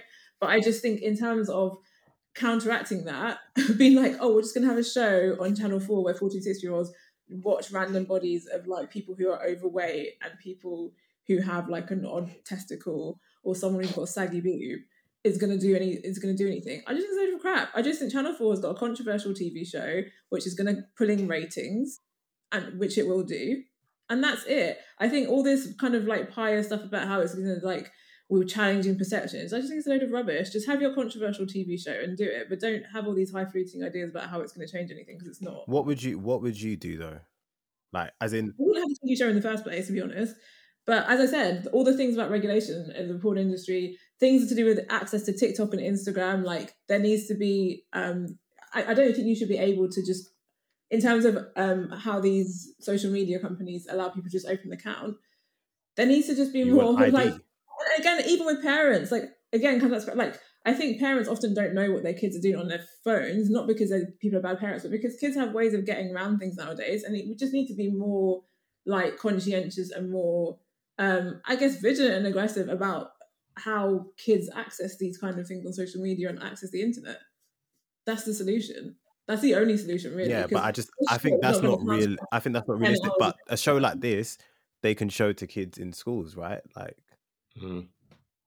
so I I don't know. I just, I just didn't think it was as I just didn't think it was as deep as everybody was making out think it's weird, to be honest. personally. I think it's weird. Say again. I just I also think it's just weird, and I and also I genuinely do think the idea of like fourteen year olds seeing um, an actual naked adult body in front of them, I just think it's a bit. It's I What just do you think it's a think bit porn awful. is? This is what, I'm, No, bro. I'm trying to these are- understand. These lot have seen so many naked bodies, but seeing one in front of them is suddenly the worst thing that I can don't ever even. happen. I don't even How? think it's. necess- I don't think that they're in front of them. From the clips I've seen, they're not standing in front of them. There's it's recordings and they're watching the video. Yeah, I- I don't like, it's. I, It's even I think less from a sa- from a safeguarding perspective, I can't see Oh my god. anyone at Channel Four getting away with that. Like safeguarding at a very basic level. Like you just wouldn't put that in because the stress and the effort of having to get CRB checks for all of the all of the adults to be in the room and then get that's long. That's a nightmare. Getting them in a separate room, recording it, showing them the videos of these adults. It's a much healthier way to see naked bodies, and it's not like the. Uh, no. Nezzy, I I so strongly disagree with you because this isn't even a like there's there's there's ah no it's so different from porn right? Because in porn you're watching them you're watching actors adult actors present these weird scenarios and porn itself is getting weirder and weirder the content of it right? These I'm kids are seeing it. porn. no no and but what i'm saying is in this what you're doing is you're removing the sexual elements of it. So you're not showing them these adults having sex. You're showing them their bodies. It is it's basic anatomy that you're showing them. This is this is a biology lesson with Yeah, but it's a live video. that's been recorded for other people to watch. That's my main problem with it is that they're putting it on TV. I don't have a problem in sex education at school of children in sex, educa- sex education being shown images of a body or whatever to show them anatomy and to show them genitals and what normal genitals look like. and that That and that's limited but that then gets limited by the school. If the school then decides not to show it to you there are whole groups of kids whose only access to what normal bodies look like what normal relationships with your bodies should look like are dependent on whether or not your school has the facilities whether it has the time whether it prioritizes it. Putting it on a putting it on channel 4 and again the difference between it being on channel 4 or netflix is that it's a regulated slot. You know parents can control whether or not their kids want to watch uh, get to watch it. Like there is so much all the regulation that you're asking for from a porn industry perspective that is what ofcom and tv regulators do. So what you're doing but is you're providing a resource that is easy that's accessible by choice that then children are not restricted right by access to the particular um their schools the resources the time right parents can then have a choice of actually i don't want my children watching this and they can do as much as they can to regulate it in their houses right you'd have less control if it was just in school more sense to be part of sex education. Like the whole point of sex education is supposed to be for everybody. So actually, the solution isn't to put this on TV where parents. So is it is it for example a very conservative religious family? Are they going to let their child watch this show at eight o'clock in the evening on the family TV? Of course not. are they going to let them actually- watch it in school No, but if it's part of the mandatory sex education lesson, it's actually more likely that they'll be that, that they'll, they'll be able to do it than for them to do it. you've it at not paid home. attention to the number of protests that came about when schools were proposing changes to their curriculum I also know from myself and have been in part of PSHE lessons, eh, SHE lessons at school. My parents are very conservative religious. I attended all my PSHE lessons. Like there is definitely a comfort in the, teacher being the person or whatever doing it, and it just being part of the regular school curriculum than it being on TV at a speci- specified time. Do you think a majority of, like, for example, a conservative Muslim family is going to let their Muslim daughter watch this naked show? So the people who actually, like, a lot of the kids who actually need to see this might not actually get to see it for the mere fact that it's on TV, and also the the aspect of watching other children react to it makes it seem more kind of like um not as serious and kind of like salacious in a way that's actually probably going to put those people off letting their kids watch it. So actually, just a normal video of normal anatomy as part of a, of a sex health education lesson in school, and that being rolled out in the curriculum to all kids is actually a lot more of a sensible way for children to have that conversation in the presence of a teacher than a TV show, which they might not even get to watch, in which they're watching other children react to adult human bodies. And also, as I said, I feel like the whole concept of the fact that there are weirdo people who are going to enjoy watching children watch adult bodies makes this show weird. Like, because we're not just filming the bodies, we're filming children's reaction to the bodies, and there are going to be people who get off on that. Like, that is weird. So basically, what you're so basically what you're saying is because pedophiles exist, we shouldn't do this. No, I'm not saying just because paedophiles. Exist. I'm just saying like the the the the reasons that are being given for this show being amazing for kids don't run with me. If we really wanted this show to be, if we really wanted this concept to be a thing, it'd be better we done it done in the school lesson. I feel like it's a better environment for that to happen, and I feel like it's also an environment that's going to reach more kids. Also, I just think like I just as you said, if children are already watching porn, are they really likely to continually watch this show? They won't watch the first one or two episodes. I think a lot of the people who are going to watch they're going to be adults. And the fact that most of the kids, people watching this are adults is weird to me. Like, why are a bunch of adults watching kids' reactions to naked adult bodies? I think that's incredibly strange. But Like, I just thought no. Ah, okay. It's weird. No, I'm but it's not. It's not about that though, is it? It's about. It's about. What? Oh god. Anyway.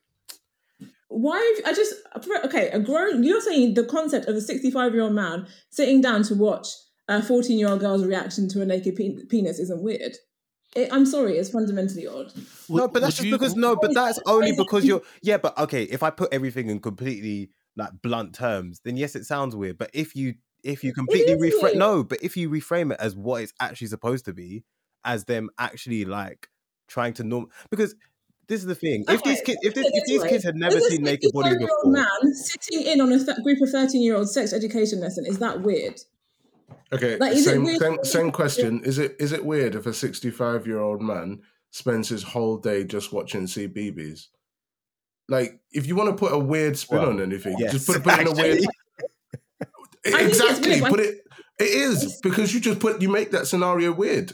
Define It any weird weird. scenario, and then you go, "Is that weird?" Yes. It's also it's also kind of weird, keep but like if a not weird. in the 65 year old man watches it, but This but- is my point. It's, it's- not. It's yeah, not he's like, not the um, target audience. So that's not what you've designed right, it for. which But like, that's not not to say even that you can't. even talk about that. Why are we talking about that? No, but this, it's, that's a complete. I think that's a completely different scenario. See, maybe this could just be cartoons, or whatever. We're talking about basically watching children have a sex education lesson. So I'm If- saying, if it Okay, not is it weird? Is it weird? Is it weird if a 14 to 16 year old watches this show? Um, I think it's less. I don't. I think it's less weird, but I just think Okay, there's a better let's context. Is it weird let's play boys? this game. Let's play this game where we pretend that this show has been designed for 14 to 16 year olds to watch it. Let's, let's- let's also play this game We pretend that the vast majority of adults are not of of viewers are going to be 14 to 16 year old children. Do we honestly think that? Yeah, we think that's the not vast their majority of problem though, bro. Like, why should channel like it's not about that. Just because Channel Four have a, a wide viewership, like that's not their problem. They put this show on in the like literally eight o'clock at night.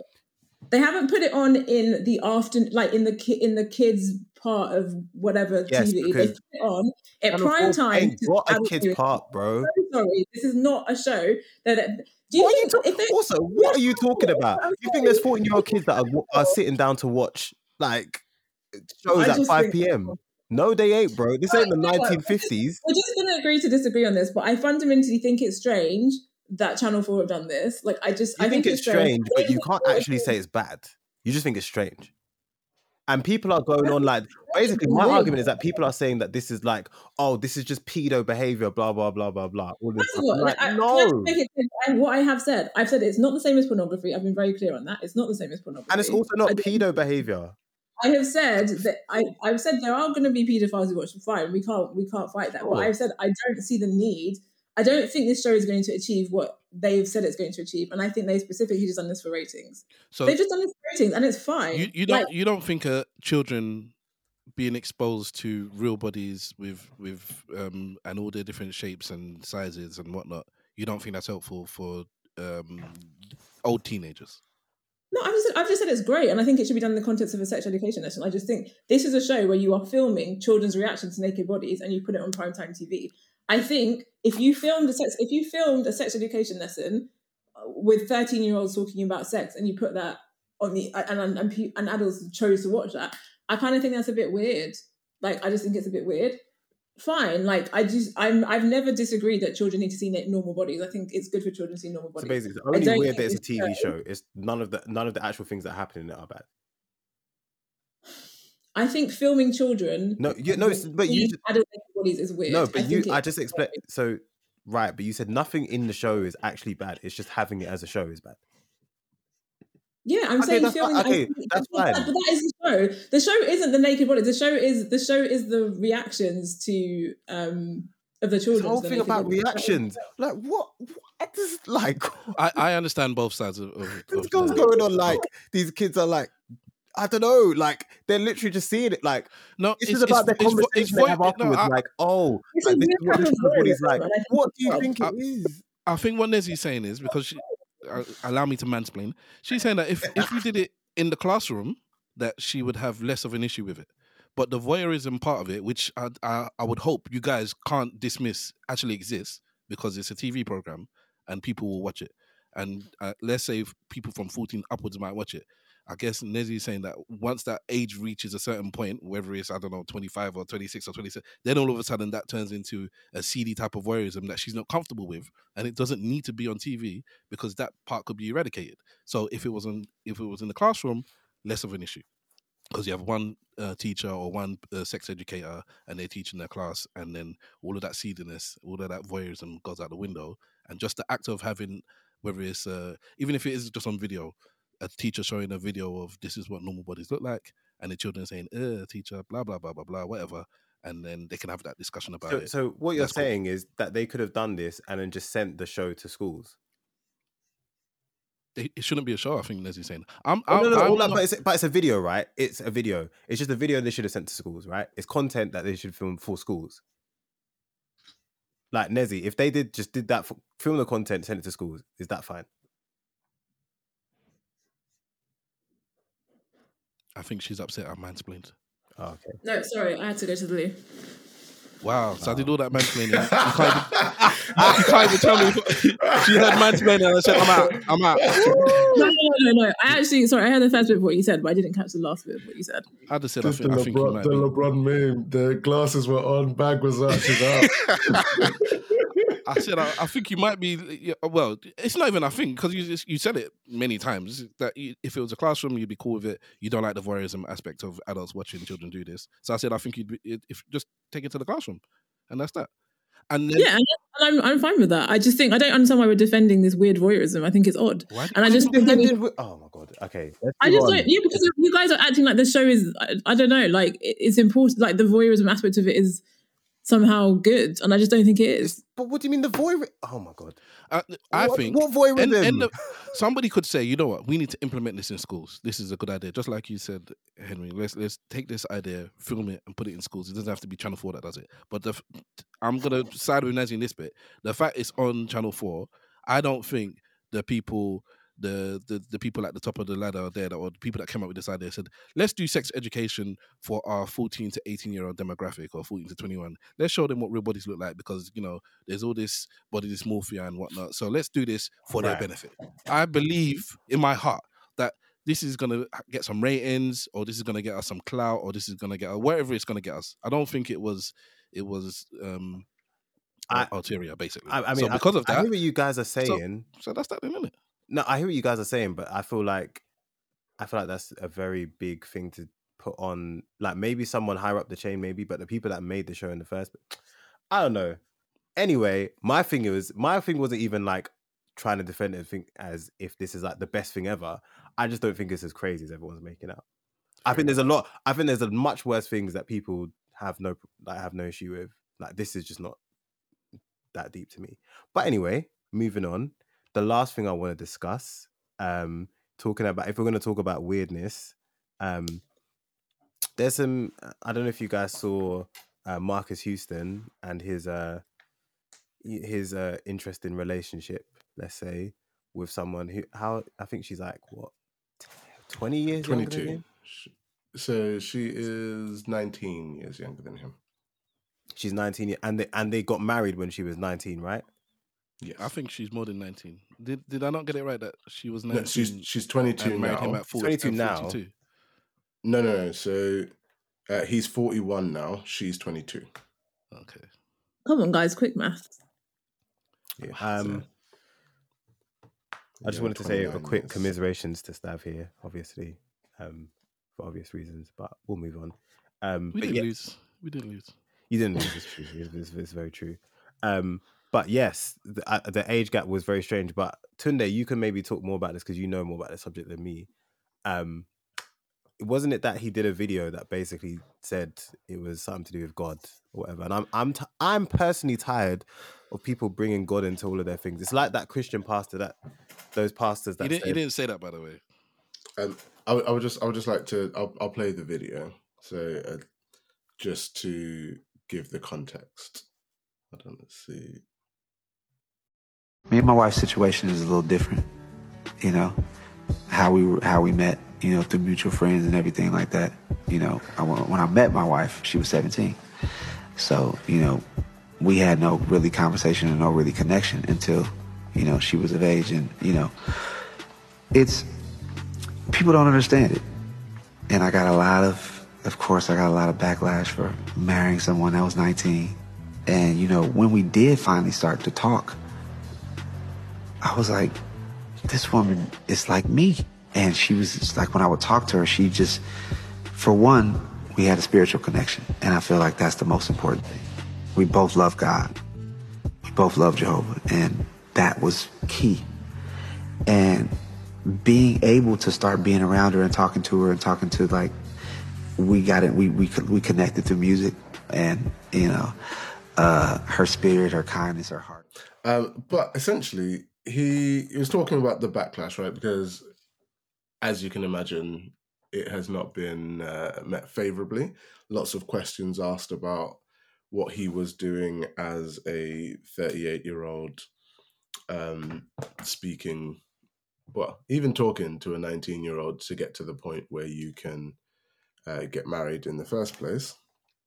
Um, and in it, one of his defenses was that you know, you know, when I finally did start talking to her, I, I was shocked because I was like, she's just like me, and she, you know, it's like like uh, obviously like we, we, we got we got a lot of spirituality inside. She loves God, and that was that was one of the things I saw about her that I was like, yeah, this is the woman for me, and Twitter, well, my Twitter timeline was full of people going, why is it that whenever you're trying to find an excuse for behavior that's a little bit wayward, and particularly when it comes to age gaps and differences and, and uh, it's not really irresponsible, what's the word? Inappropriate relationships um, with between responsible adults and teenagers, we could still say not not legal children, but you know, child in terms of maturity. Why is it that they always seem to find that angle of, oh no, you know, God told me to do it, or yeah, it's we're not connected by our ages. We don't think about our age, but it's our, our love of God that brings us together. And I, for one, personally, I'm with them because I no, I don't know what you. We've said this a lot of times. I don't know what you talk about. I'm sorry. As it, it, we all- we we talk about how weird it is if you're in your 20s and you're talking with someone, or late 20s and you're talking with someone who's just finishing uni or just starting uni. Let alone being 38 and marrying a 19 year old, someone who's only just barely out of school. What?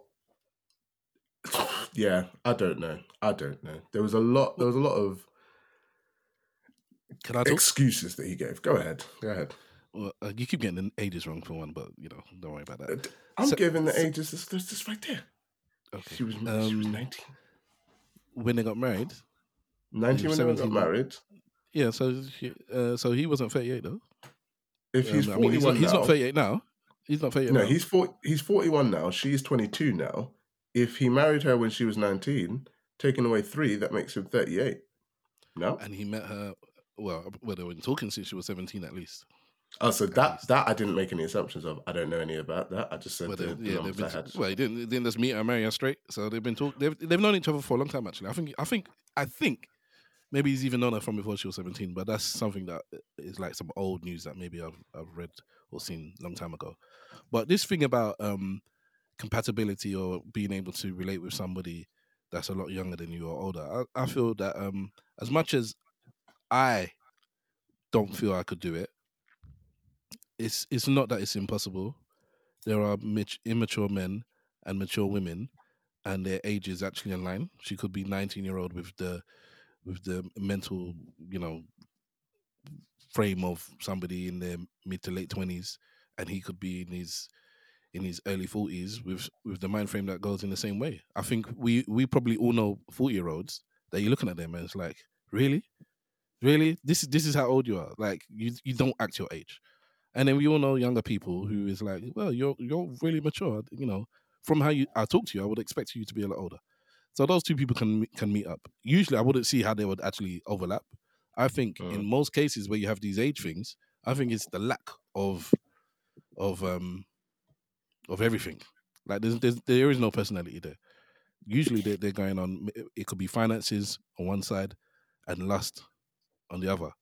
So I think they're they're going beyond personality, and it's I like you because you're fit, and you can and and you're eye candy, and you like me because I have money and I can provide for you in the way that you want and show it on social media, and we are happy with that for now until we divorce in four years' time when we actually realize we have nothing in common.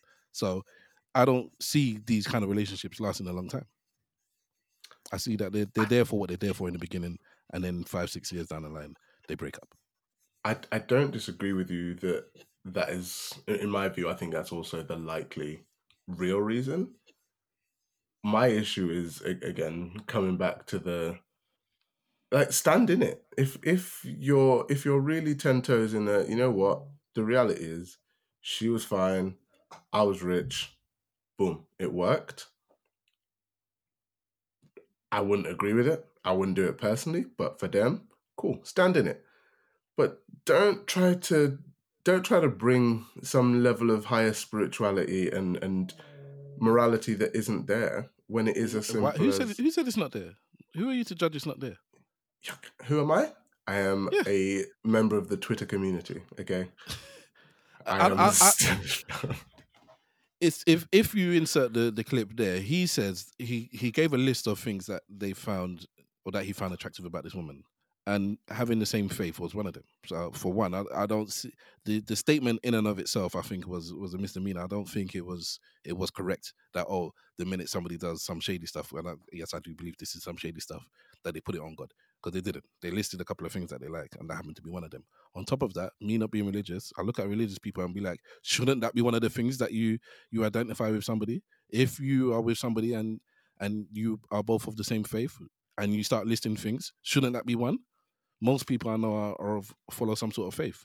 It's, it's it's disingenuous for you to say, oh, when people I agree with their relationship, it's fine for them to say our faith was aligned, and that's why one of the reasons we're together. But if I disagree with the relationship, how dare you bring faith into it? Doesn't make any sense to me. It cancels each other out. It's either you, you you believe that what they're saying is true, or you don't believe what they're saying is true, and then that's a whole separate argument. It's like I don't believe you. Faith had nothing to do with it. You were there because it was young Yash. That's why you were there, or you were there because it was money. But then say that, say that with your chest, because there's nothing wrong with the person saying that, that faith is part of the reason why t- t- we're together, unless it's not the truth. Yeah, and I, I, I whole wholeheartedly don't believe that that's the truth. I believe it's a more, it's a more socially acceptable answer than I was a 38 year old who saw a 19 year old who I've known for since before she was an adult, and I've been thinking that she be, she's been fine for a, for a long while, but now she's legal, so I can officially marry her and people can't really they can't they can't stop us from doing it but that's not going to stop them from judging it. And so to put myself to make myself feel better or put myself in a better light i will use this as a as justification. And i think there's lots of things like the there's lots of things that i disagree with that then use faith as an excuse to try to make it morally more acceptable or socially more acceptable.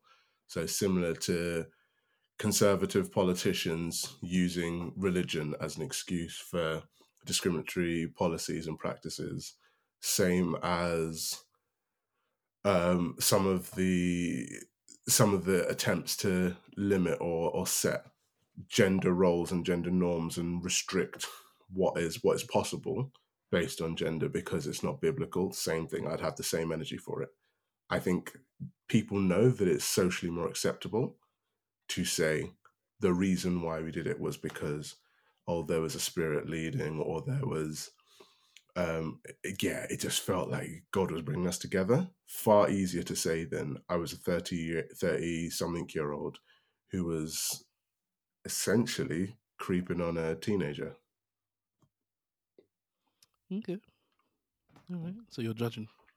massively absolutely I'm judging. Yeah. I think it's cre- I think it's hella creepy. Sorry, can't do that. The relationship is creepy, but the statement that they're together because, or one of the reasons that they're together is faith, which I think might be the case actually, because my understanding of his of his religious domination is that it's quite um a bespoke one, or it's it's, it's a bit more of it's not one of the, the, the biggest ones. So maybe, and if she follows that faith as well, which I think was the case before they hooked up. Jehovah's Sorry, I thought he, is he Jehovah's Witness? I believe that's what he said in the video. Yeah, Yes.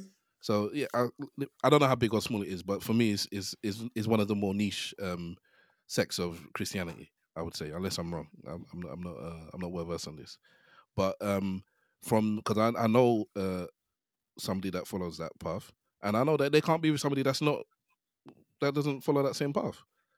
So maybe that is part of it. Whether you like it or you don't like it, if they weren't of that same denomination, he might have tried to do a thing, but maybe you wouldn't have married them.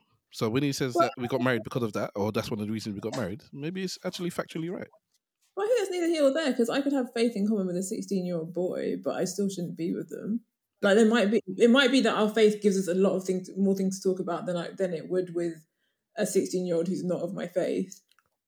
But it still doesn't mean that broadly we're compatible. It just means that, like, for example, if you meet, if you have a niche topic that you're interested in, you meet somebody else who's also interested in that niche topic, Mm. then you can have a conversation about that niche topic, like Forever. but you can have a lot of conversation about that niche topic, right?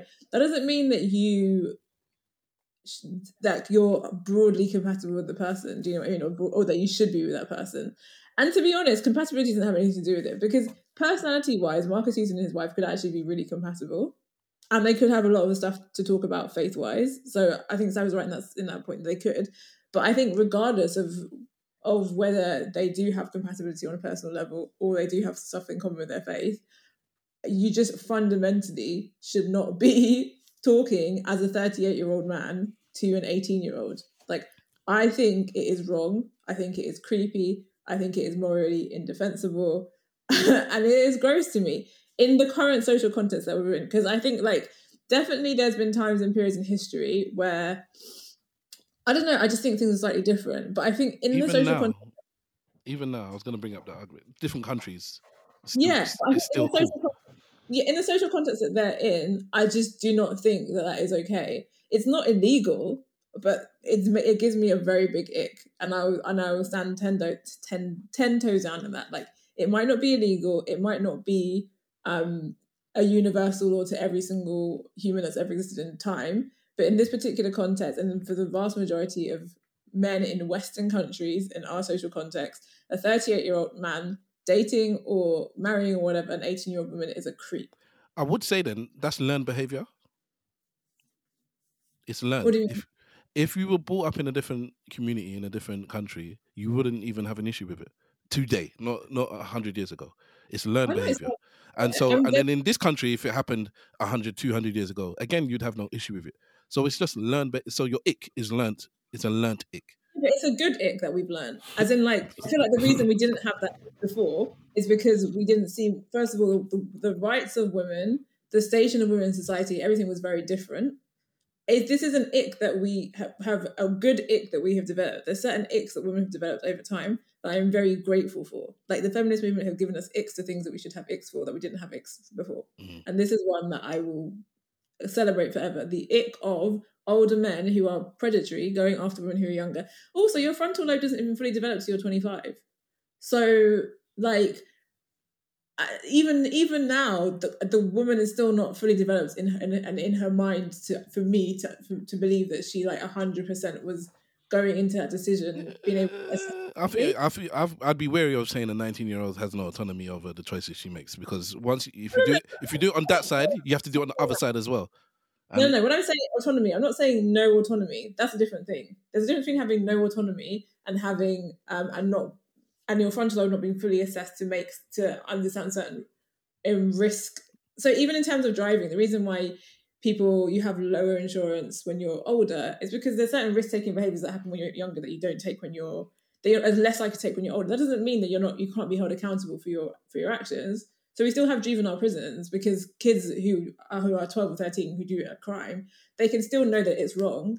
But the reason why it's slightly different to adult prisons is because there is an understanding that there is still uh, like a, a difference in the your in there's there's still a difference between a child and an adult. But it doesn't mean they can't be held culpable for their actions. So like I'm not saying that she wasn't able to make the decision at all, but I'm just saying in terms of her being in terms of her decision making process being similar to someone who's um older, like in their late twenties, I think is very different. I Yeah, feel- but but you can use that argument in perpetuity. I remember my uh, one of my mamas one time. She was in her eighties talking to my mum in her sixties, and she said, "Oh, what do you know?" And then I realized that that that that goes on forever. There's always like you are 20 years younger than me, or you're you don't you don't actually know what I know.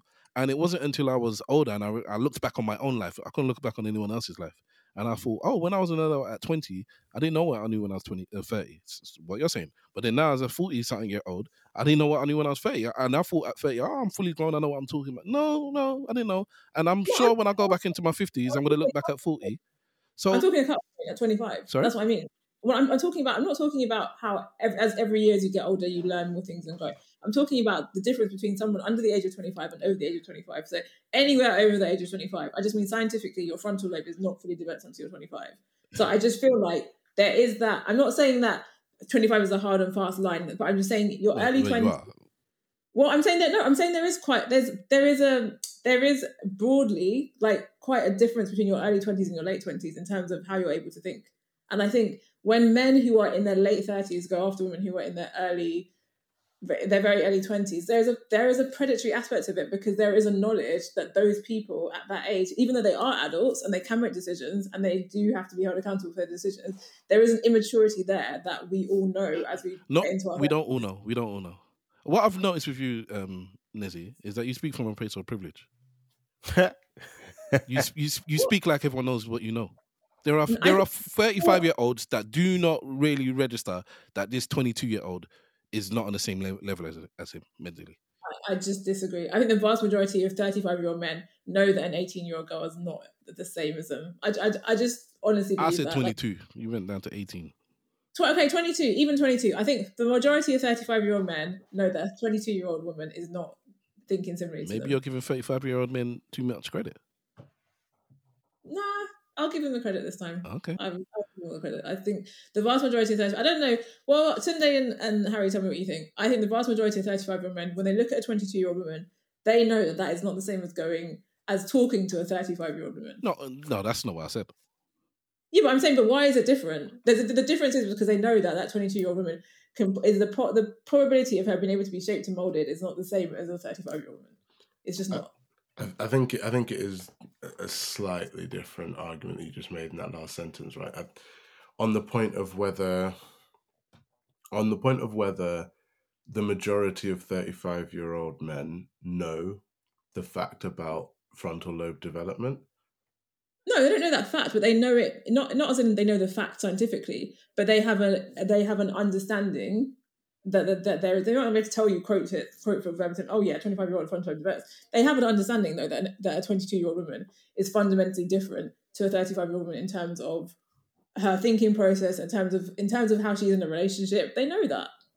She's 22. She's young. She probably hasn't had as many relationships. Like they know that there's a it's a completely different ball game. They know that even if they can't articulate it from a scientific standpoint. Frontal That is not what I said because I, I wouldn't argue. I wouldn't argue with that, but that's not what I said. So what were you saying? I'm saying that you could um uh some men in their thirties could look at a woman in her young twenties and not see her as too immature for me to be with her. No, I'm- but yeah, clearly they don't think she's too immature. They don't think she's too immature, but they do know that she is that she's um that her level of maturity is not the same as them. Yeah, They but, might not but say- that's my point. You can't use that as an argument. You can only use the argument that she's not mature enough. You can't use that they're not as mature as somebody that's older because that goes on forever. It doesn't so that's not an argument that I would accept. Yeah, when I say mature enough, obviously they don't think they don't think that she's not mature enough. Otherwise, they wouldn't date her. As in, they don't think it's morally wrong, but they know that she's immature. And the, and I think part of the reason they date them is because they know they're immature. And to me, that is morally wrong. They don't see that as morally wrong because they're just like, well, she's an adult. But I think they know that she's more immature than them, and that is part of the reason why they go after women who are younger. In fact, even if you go on the internet and you like, I've literally seen men like literally say like the reason why they go after younger women is because younger women are fresh, they're not jaded, they're not bitter, they don't have all this experience in relationships. The type of blah, men that say that, see- how yeah, mature right. are those men? But what I would say is, I you got to see it. I see what both of you are saying, but I think you're just you're just coming at different angles. I think there Stav has points and Nezzy has points, but ultimately the age gap thing is always going to be a bit techie, and so it's hard to make absolute moral judgments about all of it. However, in this situation, and in situations like Paul Walker and all those man, these guys are creepy because why are you what do you have in common with a 19 year old when you're like nearly 40 i don't know That's what I'm saying. It's not a moral absolute. It's just creepy. and I Yeah, can't it's not, yeah, it's not more absolute. It's just, it's just, I think it's wrong. It's just- I think it's wrong. it's, it's, it's creepy. I, I give creepy. I mean, I, wrong is, it's difficult to make that kind of moral judgment. I, like, personally, for me, I wouldn't do it. I would look at my boys very funny if they, well, we would just have to have that conversation. But anyway, it's been great, but we must dash. But this has been Tales from the Plantation, Volume 50. I've been your host, Harry Tubman. We've had with us TFTP Tunde, we've had Stavros Boss, we've had TFTP Nezzy. Um, you can catch us on Spotify, Apple Podcasts, um, Google Podcasts, everywhere you get good podcasts. Go listen to Eloquently Saying Nothing as well. Shout out Yep, yep. everybody on that podcast. Um, big up the Podfather. And yeah, we'll catch you guys soon. Thank you. Laters. Thanks, man. Bye. Thanks. Slack for life.